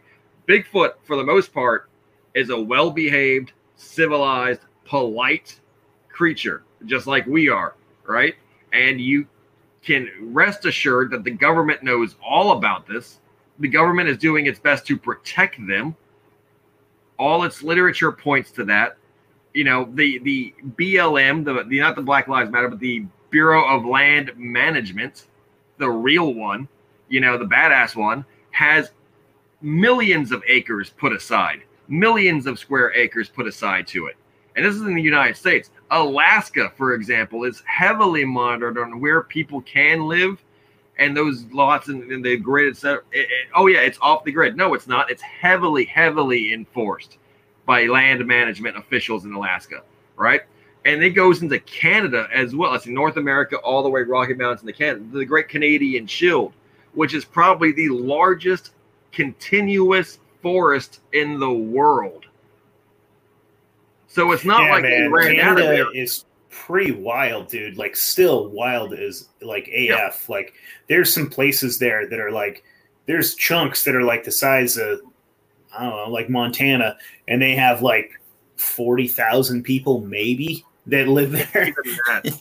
if even and they're Eskimos or something like Inuit, they have no they're off the grid. They don't care about society. I said they're so the people who do live there, what they have snowmobiles and they want to like just live in their little like you know, it's like little houses and have their families. It's not like oh, they're forty thousand scientists, and busybodies who are going to be searching for Bigfoot. You know what I'm saying? They're just like, oh yeah, hey, yeah, I saw him. He was over there. Like, like it's not like you see, you know, you see him, you talk to him and stuff like that. yeah, they're nonplussed. They know what's going on. Oh yeah, I see, see lights, the UFOs. Like, what's you know, what's like, interesting is I, I was I had a uh, an interview with a actually good friend of mine. His name is Jim Bob, uh, and Jim Jim Bob was telling me a little bit more about like the Solomon Islands, and so it seems like there that they that the humans and the giants they maybe never got in big fights because they seem to still live symbiotically. And they talk about the big giants that'll come out sometimes. And and they just have like and they won't come around when tourists are around but like when the tourists aren't there, the native, the locals are there. they they just see him. They're like, oh yeah, that's so and so, and they just see him and live amongst them and, and have a pretty peaceful coexistence. Yes. Okay. So uh, a lot of times uh, when you talk about this, and this is an enormous subject, you know, you can talk about all day just about what's happening in America. It's happening around the world. Solomon Islands, perfect example. If you research anything about the Giants, they talk about the Giants as hanging out. We saw them in World War II. The Army knew all about them. We saw them from the planes. They we thought they were islands. Some of these Giants are the 100, 200, 300 foot tall variety, right? It is as clear as day. There are photos of tourists filming heads, human heads, but of massive scale that look like boulders sticking out of the water. Like watching them. And you're right. That's wild. There's no violence. there's no attacks. There's no, there's in fact a sense of discretion. Now, you know why? Because they're intelligent and shy like a person. They're as merciful as a person, but a person who is following rules that are higher than them. And like I said, I think these giants, these yeah, individual cases, etc. But it's remarkable how many times Sasquatch is nonviolent or saves people from desperate situations. Sasquatch is absolutely a pacifist. I am 100% on board of the psychic pony woo train as well, as they show psychic and psionic abilities, the ability to cloak, turn invisible, the ability to co- apparently be immune to weather and temperature, being being you know they can be in literally subarctic, sub-zero temperatures and not and chulus, you know, not suffer frostbite. Clearly, these are super beings, super beings of mind and matter, right? And regardless of we think body hair is uncouth, what we're looking at is like the yogi swamas. You know, that's what I'm saying. Like, you got to think of things in that. We're looking at the yogi swamas in some cases. You know, guys who don't cut their hair for spiritual or religious reasons. This is why they're out here. Just like how Buddhists climb mountains, and you know, to get away from things, to get away from um, the, you know, to find themselves, that form monasteries and things. We aren't dealing with um, necessarily, as I mentioned before in the other example, people like their kind who are illiterate, just like how our kind is illiterate when they find them. Sometimes they individuals, yes, but we are dealing with a higher being, a being, a survivor, a being of perspective, of wisdom, of wisdom. You know, that should be respected. Like the Solomon Islanders respect those giants. They consider them ancestors. They consider them guardians of the island. Uh, the the Aborigines in Australia consider the Yowie a brother, and they live side by side with them, and they let the Yowie do his thing because they know the Yowie does his thing, and they do their thing. That's not considered uh, rude. It's considered, hey, he's given us the respect to keep his distance, and we keep our respect and keep our distance. We don't have to be constantly in each other's faces. That mindset of, oh, well, uh, once you own once you know something you you own it and you constantly keep it next to you that that like what we do with dolphins what we do with tigers like we're gonna put them in a zoo we're not putting bigfoot in a zoo this thing is not something to put in a zoo it's something to be left alone but respected. And um, the studying of it it's not an animal. That's saying like he's not going to be hunted down or killed. He's not going to do that. It's not a it's not just the one. It's a variety of this human being. And like I said, the government knows all about it. For example, there's a colony in San Antonio. There's a colony of these Yeti who live on the outskirts of San Antonio. In a primitivist commune, basically, uh, low tech, no tech. Um, they they wander but keep basically to this one area. It's very well documented within the local community that San Antonio has this Bigfoot hotspot area, right? But it's also strangely quarantined by the U.S. government and monitored by the BLM, Bureau of Land Management, and the Texas National Parks and uh, the Texas Parks and Wildlife, and all these different you know organizations, National Fish and Game, and all that kind of stuff. And they operate there. Um, and, and there was an anthropologist, an insider, who came out online, green text 4chan, talking about how they were bringing water. The, the, the government was bringing water during a wildfire season to these Sasquatch because they had ran out of natural water. It was a drought. And we were bussing in, basically trucking in water, fresh water for them to drink. This is how that's wild. Yeah, that's what I'm saying. This is not the only one. There are these communities all across America. California's got a bunch of them. They're treated like First Nation people. They're treated like indigenous Americans. Now, they don't want this to ever be true because many reasons. Uh, but, you know, you can naturally assume how much negative reaction, like I say, pick which negative reaction you would think that they're afraid of the most. But there are th- hundreds of ways this could be negatively perceived and very seriously if you were keeping them secret. So the secret builds on itself, right?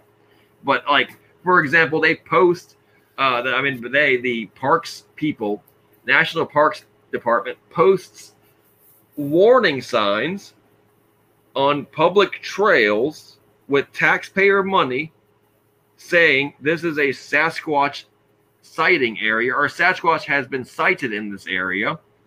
And it gives you a list of recommended behaviors to follow if you encounter one that are not more odd than a bear or a Where's this? Oh, for example, one was sent to me from Idaho, and another one was sent to me from um, California near Mount Shasta. That's this is absolutely a reality. Yeah, if you go to the Pacific Northwest, you will see signs, signage that says this That's is a sighting area. Yeah, do not take fun, photos. Do not approach. Do not make contact. Do not feed. Do not yell or, or you know react or run away type thing. Right? Just it, he will leave you alone. They're peaceful. They're vegetarian, and it says that on the on the list.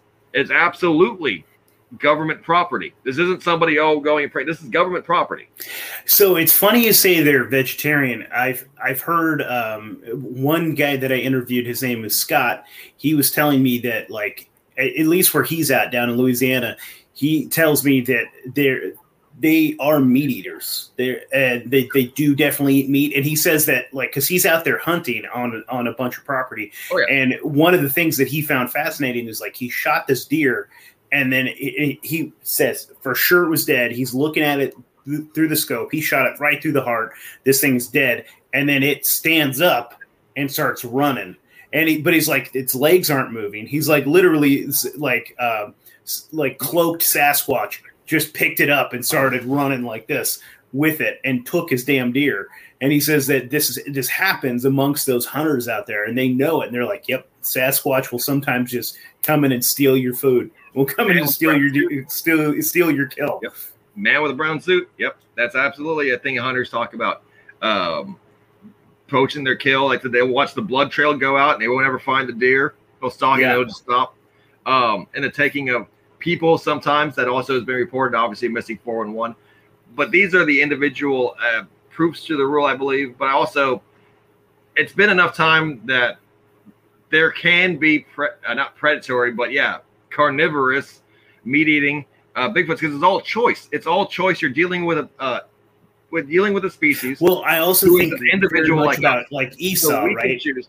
But what I'm saying That's about the vegetarian on the sign, but the vegetarian on the sign uh, that exists there doesn't contradict, for example, the subterranean reports of Telos, which is in Mount Shasta, by people who have been there, describing that the population is 100% vegetarian, that they all grow their food hydroponically, and that there are these massive, like every building is a garden or a greenhouse. The the um, contradiction is the same as saying Indians, Hindus, a billion Hindus are vegetarian, but people there's some that eat chicken. meat. Yeah, yeah, but some eat beef. Yeah. Some eat fucking, and then they're like, uh, "Don't isn't the cow sacred to you?" Yes, but I like McDonald's. yeah, Like, yeah. That's like, what that's what I was going to "I'm say is that they are individuals. Yeah. yeah, yeah. No, yeah, in Louisiana, in the swamp, I'm pretty sure the Bigfoot's chowing down on whatever he can get his hand. These aren't the idea versus reality. I get it, but on the sign it does say vegetarian, and the government treats them as peaceful and as uh, non-predatory, in which they won't. They it's not like a, a grizzly bear or a Kodiak bear where they're like, if you see this, fucking run.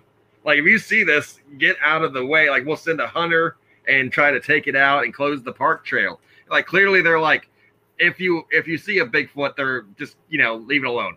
Like don't like leave it alone. Like like it'll it's minding its business. You mind your business. Enjoy your trail. Just like if you see a moose or like a, a like i say like a bison. And um you know it's the, it's treated the same way. It's treated as like a larger herbivore. And it is it, that's the way the blm treats it but like i said um this is only the fringe or our interpretation of it for our own egos the reality is that they are living in entire city, country, nation sized places, operating with as much organization and as much stratification.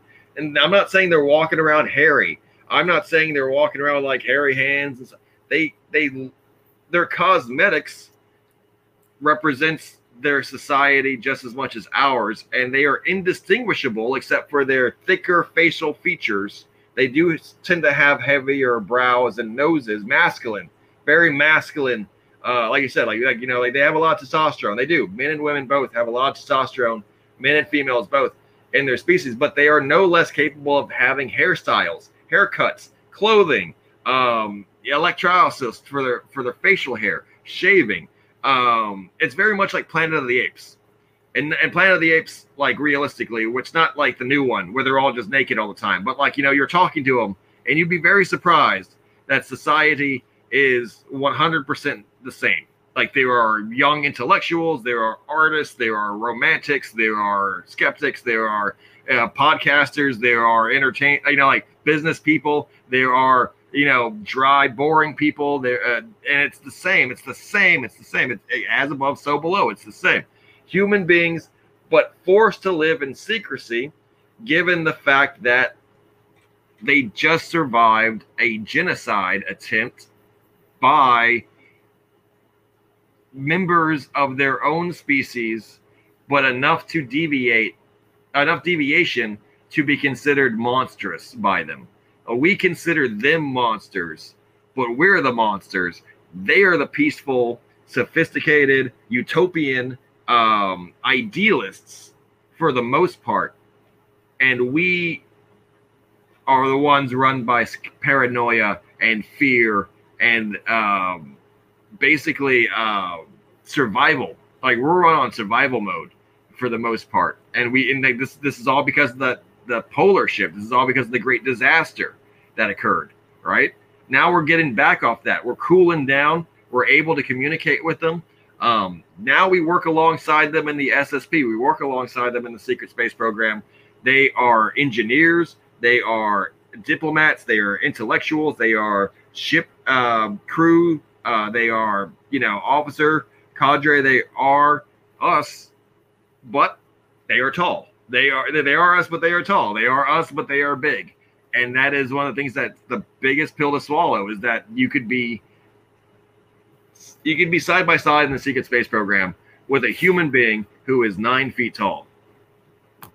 Because that is the reality of human beings if anything, it's the greater reality between us and humans that there are midgets. No, I would say midgets as offensive. Uh, dwarves. I didn't mean as I did. That, so I am trying they, to better. They like to go by little people. Little people, pygmies. Yeah. I call them pygmies. I think pygmies actually a really good uh, descriptor for because there is an idea of pygmatism. Like what is what is a pygmy? A pygmy is just a person who's like three feet tall. That's such that's so weird, right? That's so mind blowing that a person can be. We understand it that way.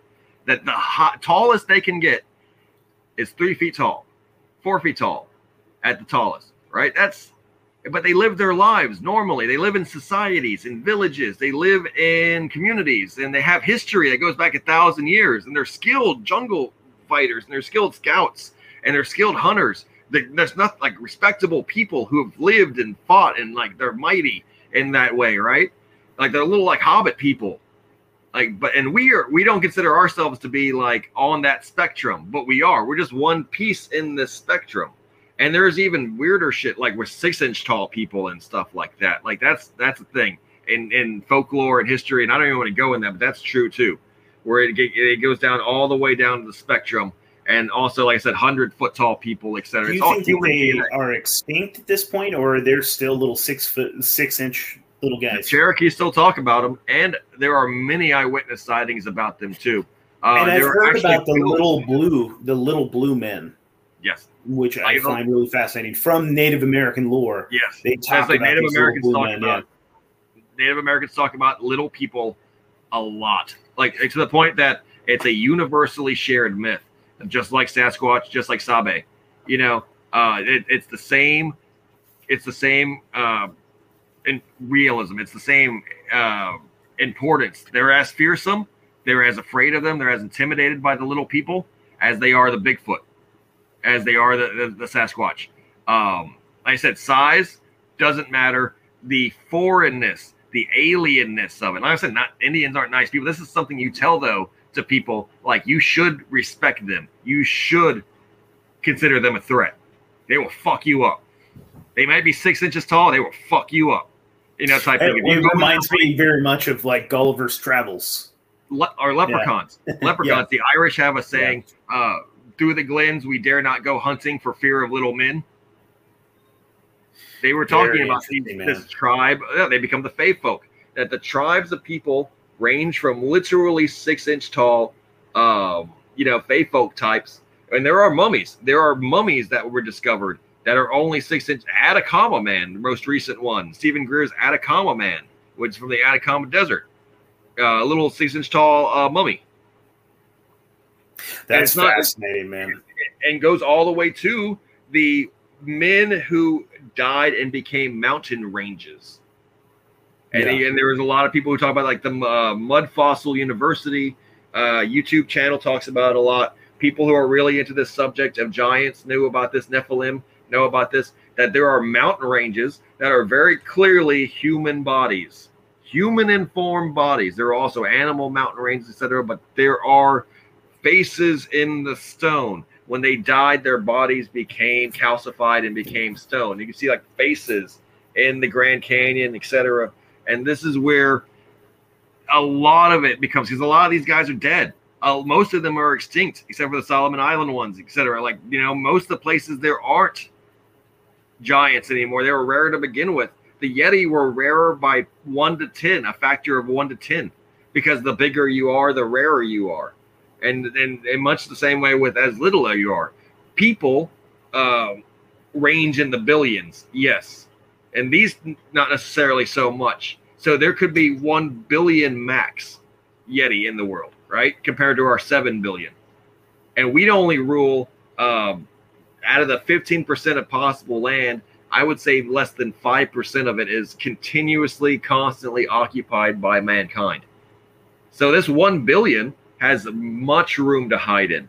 And Yeah. the Colorado Rockies are an area of infinite possibility when it comes to um, internal area, hollowing out mountains, building tunnels, finding valleys, finding ravines, finding crags uh, to hide into, uh, plateaus, mesas. And it's all 100% protected by the U.S. government security apparatus. It just says, Yes. you know what? Only we are able to access this land. This is an Air Force base now. This is where we're going to fly and do recon and stuff like that. Get out. And really, the only way you can see it is by spy plane or by satellite, like the Canadian Shield. Um, if you really think about it, there are no roads that go into any of these forests. There are no, in, there's no infrastructure that goes anywhere near these areas. Now, this would explain why they rely on airships and why Sasquatch Yeti has been seen on UFOs and has been seen flying in various capacities by other people who want to get like who want to actually express themselves.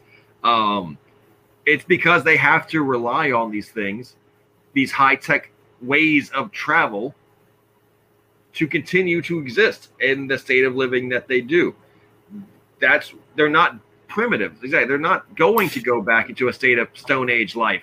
They have. Do uh, you have any information on because the next place we we just had filmed and finished our documentary uh, that we were looking for Sasquatch and uh, basically outside of Mount Hood. Uh, but from Mount Hood, the next uh, documentary that we're planning on doing is that we're going to be investigating. Well, I don't know if this is going to be the next one. We might do uh, ghosts, but the one that we were really discussing was uh, um, discussing um, like UFOs and orbs, and we were considering going to Mount Adams, if you know where that is. yeah. So, and that is like that's what we had heard from Mount Hood to Mount Adams is what the first sighting of a UFO in the United States, like confirmed sighting. Um, and that is super fascinating. Do you have any information on uh, Mount Hood to Mount Adams? Yes, I was going to suggest Mount Adams. Mount Adams is very, very important to UFO, to both ufology and the world of uh, Sasquatchology, Bigfoot, Bigfoot research, because the incident that happened at Mount Adams very recently happened uh, was recorded by Dr. J, and I'm spacing on the second guy's name, but he's a very important British Bigfoot researcher. Um, this guy's been to China. He's been he works in literally he's a lawyer. He's an attorney. He works in court. He under he's a rational, smart, badass guy, right? Little British guy. And on Mount Adams, they saw together. Dr. J had already known about this, uh, but he had proved to this guy who's rather a skeptic, rather a hard line skeptic when it comes to Bigfoot, right? You know, he sees it for himself. Uh, that portals that they were using portals to to locate to to mobilize and that Bigfoot was opening portals and using and stepping out of portals and using portals to walk through in both directions. Now, this was filmed. They filmed this. They took photos of this. Multiple people saw this over the course of several nights. This was a big, big deal in the whole world of Sasquatch uh, research, but has been memory hold and has been obviously covered up because, like in UFOs, UAPs, they just want you to always ask the same questions over and over and over again without any getting any answers and thus never making any progress. Right. And that's what I was saying. It, it, that ties in perfectly. The Bigfoots use high technology to travel. They're not walking around. What I was gonna say is they use UFOs. That's why when Bigfoot, when people see UFOs in the woods, they often see Bigfoot.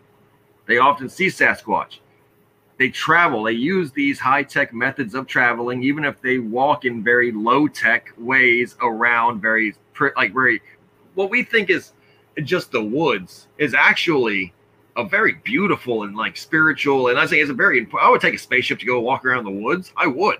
Well, I got to take a spaceship right to the heart of a forest to walk around where no man has ever walked before. Right.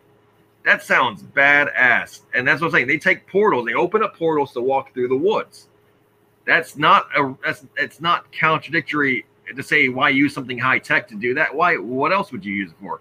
They open these portals at will, and they even saw that the portals on the other side had a world behind them as well, and with creatures that they saw and said looked like smaller chimpanzees or chimpanzee size, smaller black creatures that were guarding the portal until the Bigfoot could conduct his business.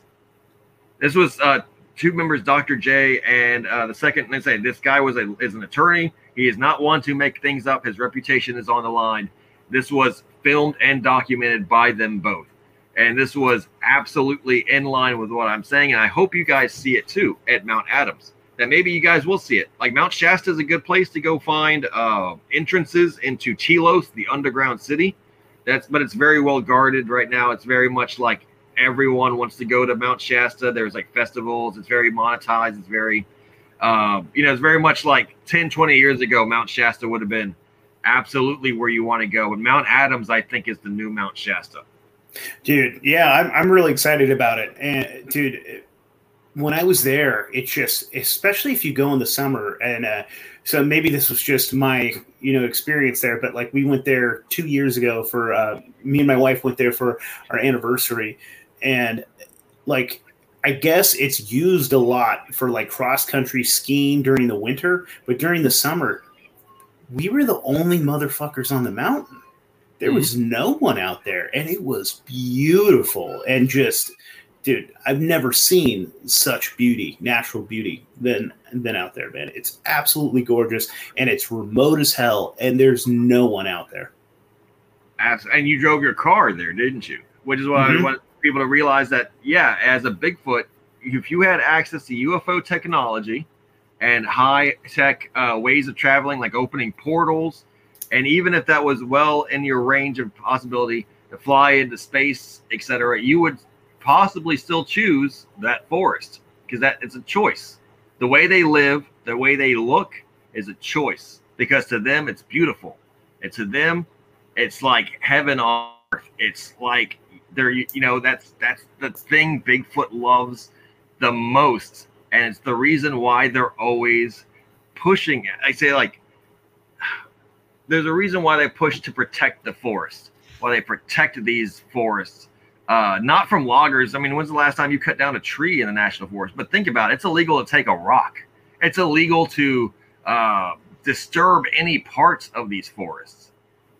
It's because these highly sophisticated and equal creatures, like equal people like us, would get super pissed. And we don't want that. That's fascinating, man. I want to touch back on just because it's my it's one of my favorite shows. Let's talk about SG One. Uh, I want to talk about too, uh, dude. The Goa'ulds look almost identical to the Demiurge. Yes, that is so. that's so funny. What's fucking hilarious and what's weird too is that the the Goa'uld, um, okay, so the Goa'uld uh, originally were not the snakes. They in the movie they are represented as a shape shifting, like reptilian creature. If you watch, do you remember the movie? I haven't seen the movie yet. I'm just watching the whole series so the, first, and then we are going to watch the movies. Yeah, the movie is is uh, with with uh, Kurt Russell and with uh, Keeper with uh, Dave Sutherland, and um, you know it's it's really badass that uh, at the end of it they they kill the Ra they kill the Goa'uld and you see him transform into his original alien form and it's not the Goa'uld serpent that they would go with in the show the and, worm. And, yeah. Yeah, the worm, the parasite. Yeah. But it, it's very uh, when you see it, it's very reptilian. It's very much a lizard. It's very much like he's got little sharp teeth and everything. It's one. The, it's only on there for a second, so when you get it, like the Blu-ray uh, DVD, when you find it online, you'll be able to pause it and see for yourself.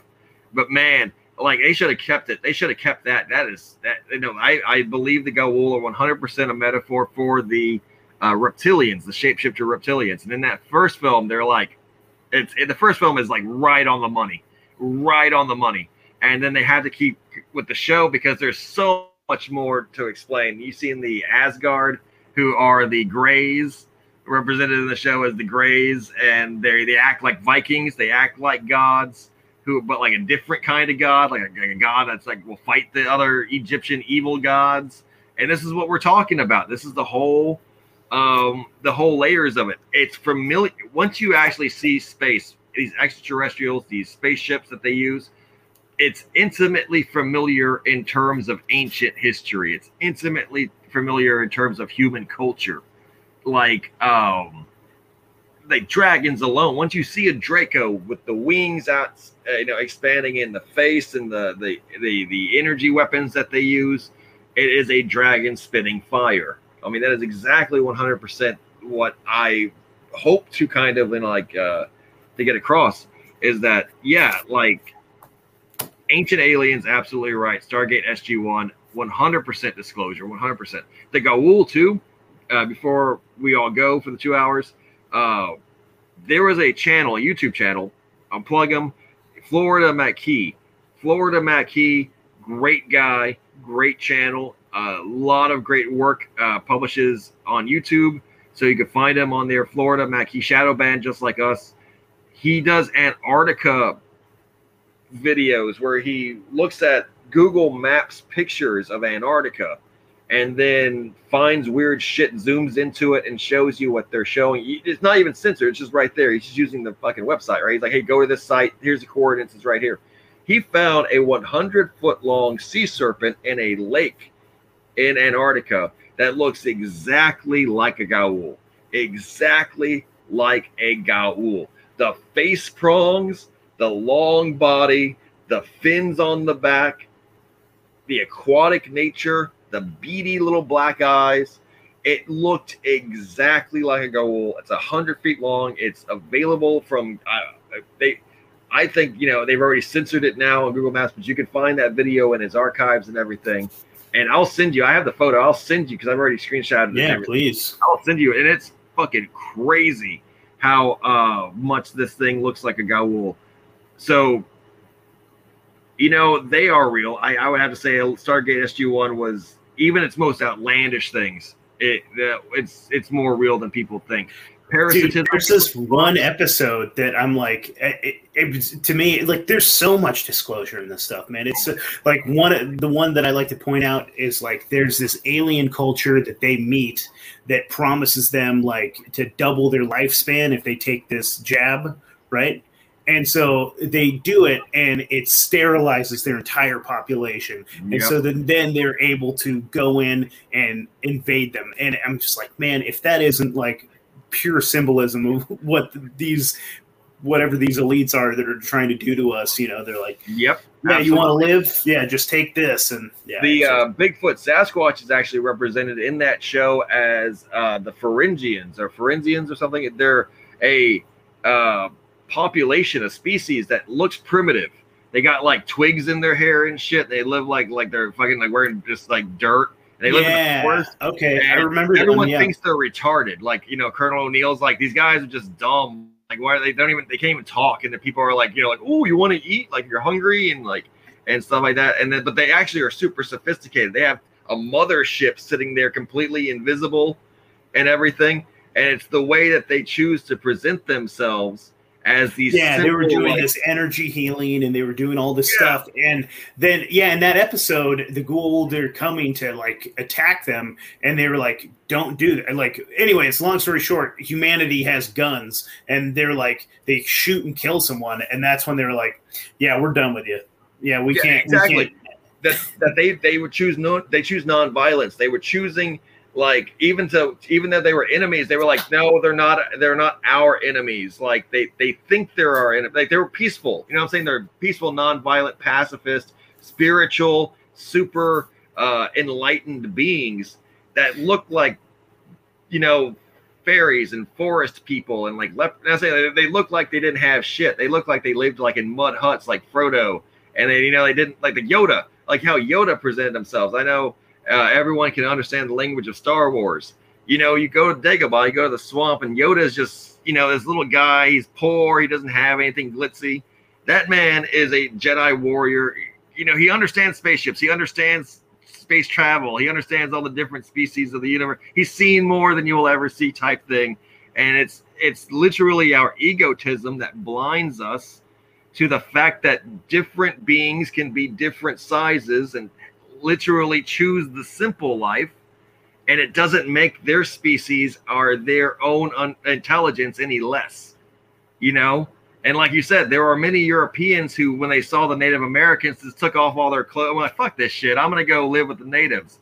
And obviously to say that that was the primitive option is to is to not get it yet. It's not get the choice that we are the fools because we are so addicted to all the bullshit that they left behind. We're addicted to the bullshit, and we are addicted to this like weird debt based society that like yeah. we think like it's so it's fucking gross, dude. Like you exactly. literally can never even own your own home like after you've paid it off to the bank, like with the mortgage, like that's your death agreement, like that mortgage, that death contract that you sign with the bank, and it's this amount of money that maybe you'll be able to pay back in your entire lifetime. You'll be able to pay it back, and so you finally own your home. Well, you never actually own your home because the government says you still have to pay taxes on it, and if you don't, they'll come in and just take it. Yeah, so What's it's like yeah, this weird society that we've chose to live in that like we that every single thing that we own own and all these these am- amenities that we have are really they're just fucking they're handcuffs man. We're in a we created this jail exactly. cell and we're choosing to live in it. Exactly. Uh, another way of thinking about it the way i always think about it is that we look at a bigfoot and we think oh this guy or this thing must be have nothing. It's not even wearing shoes but we don't even stop and think what our shoes truly cost us. For us to go hiking in gear that was made in China, that was made in Indonesia, to have backpacks and camp gear and you know tents and like the bug spray and things like that, like what that really symbolizes.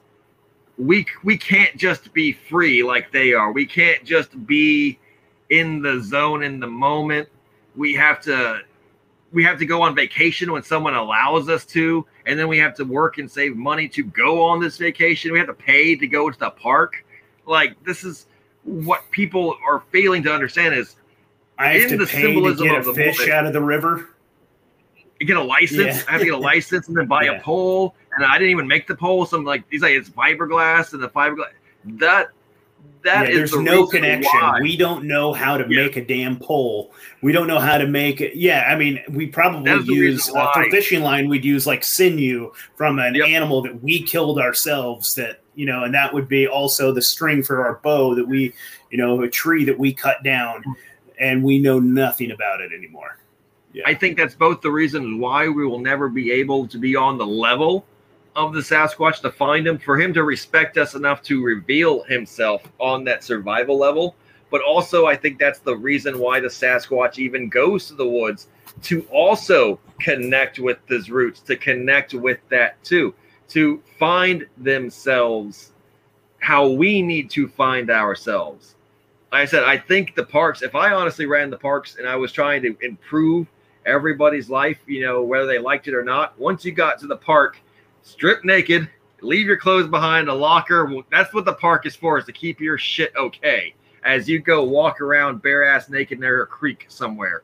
And things like we'll keep you, we'll make sure you guys are all playing nice. Here's a bag full of mushrooms. Yeah, exactly. Yeah. go touch some grass. Go touch some fucking grass. Yeah.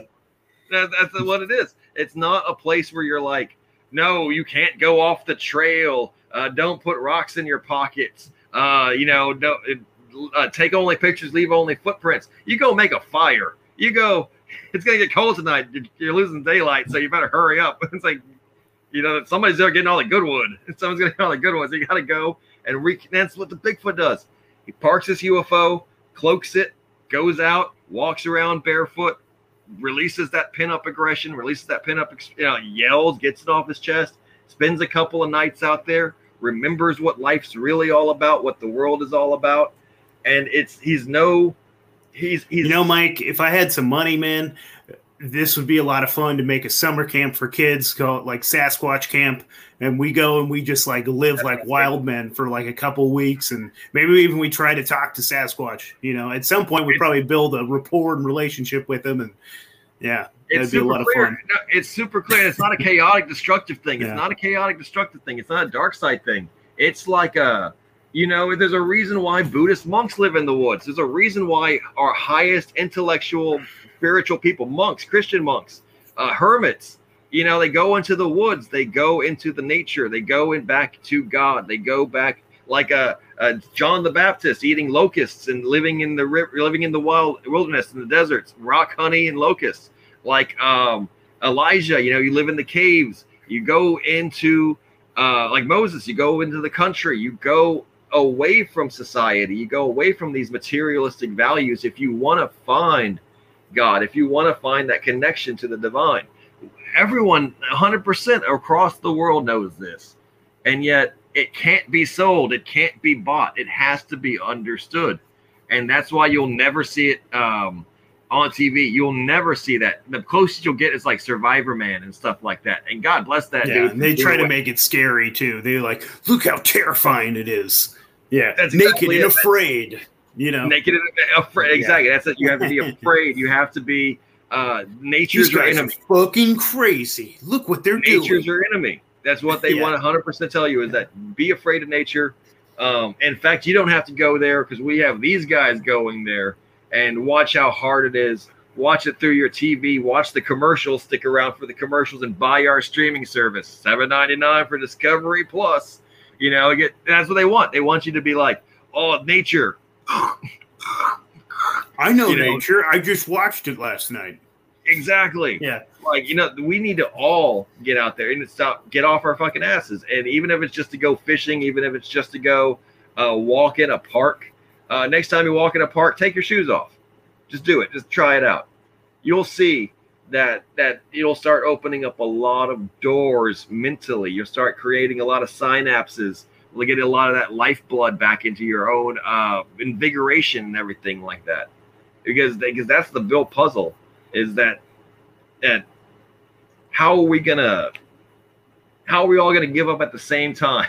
How are we all gonna give up on this in the same time so no one's blamed for it, right? Like okay on the count of five we all just walk out. Just walk out It's like, uh, how are we all gonna get to it starts small it starts with telling people just to take off their shoes and to walk around and to take uh, inspiration from bigfoot take inspiration from sasquatch because i think there's a lot to be you know a lot to be learned there is there's a lot to be learned from just them, just how they live, how they choose to walk and live.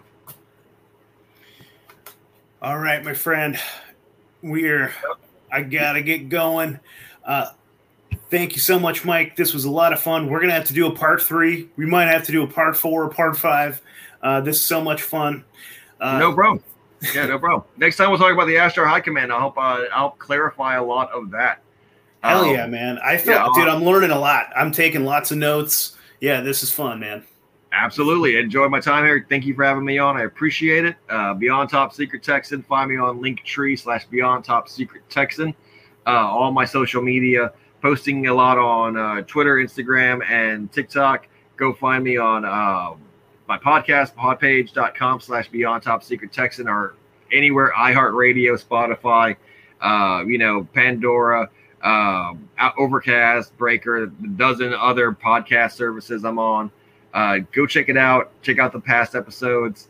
Uh, if I've, you know, sparked your curiosity, chances are I've already made an episode on it and I've talked about it for a couple of hours. So feel free to either ask me about uh, it on my DMs, etc. You can DM me or go and um, you know search it on the on the pod page search bar and everything like that. Hundreds of episodes on the podcast, 500 plus on YouTube.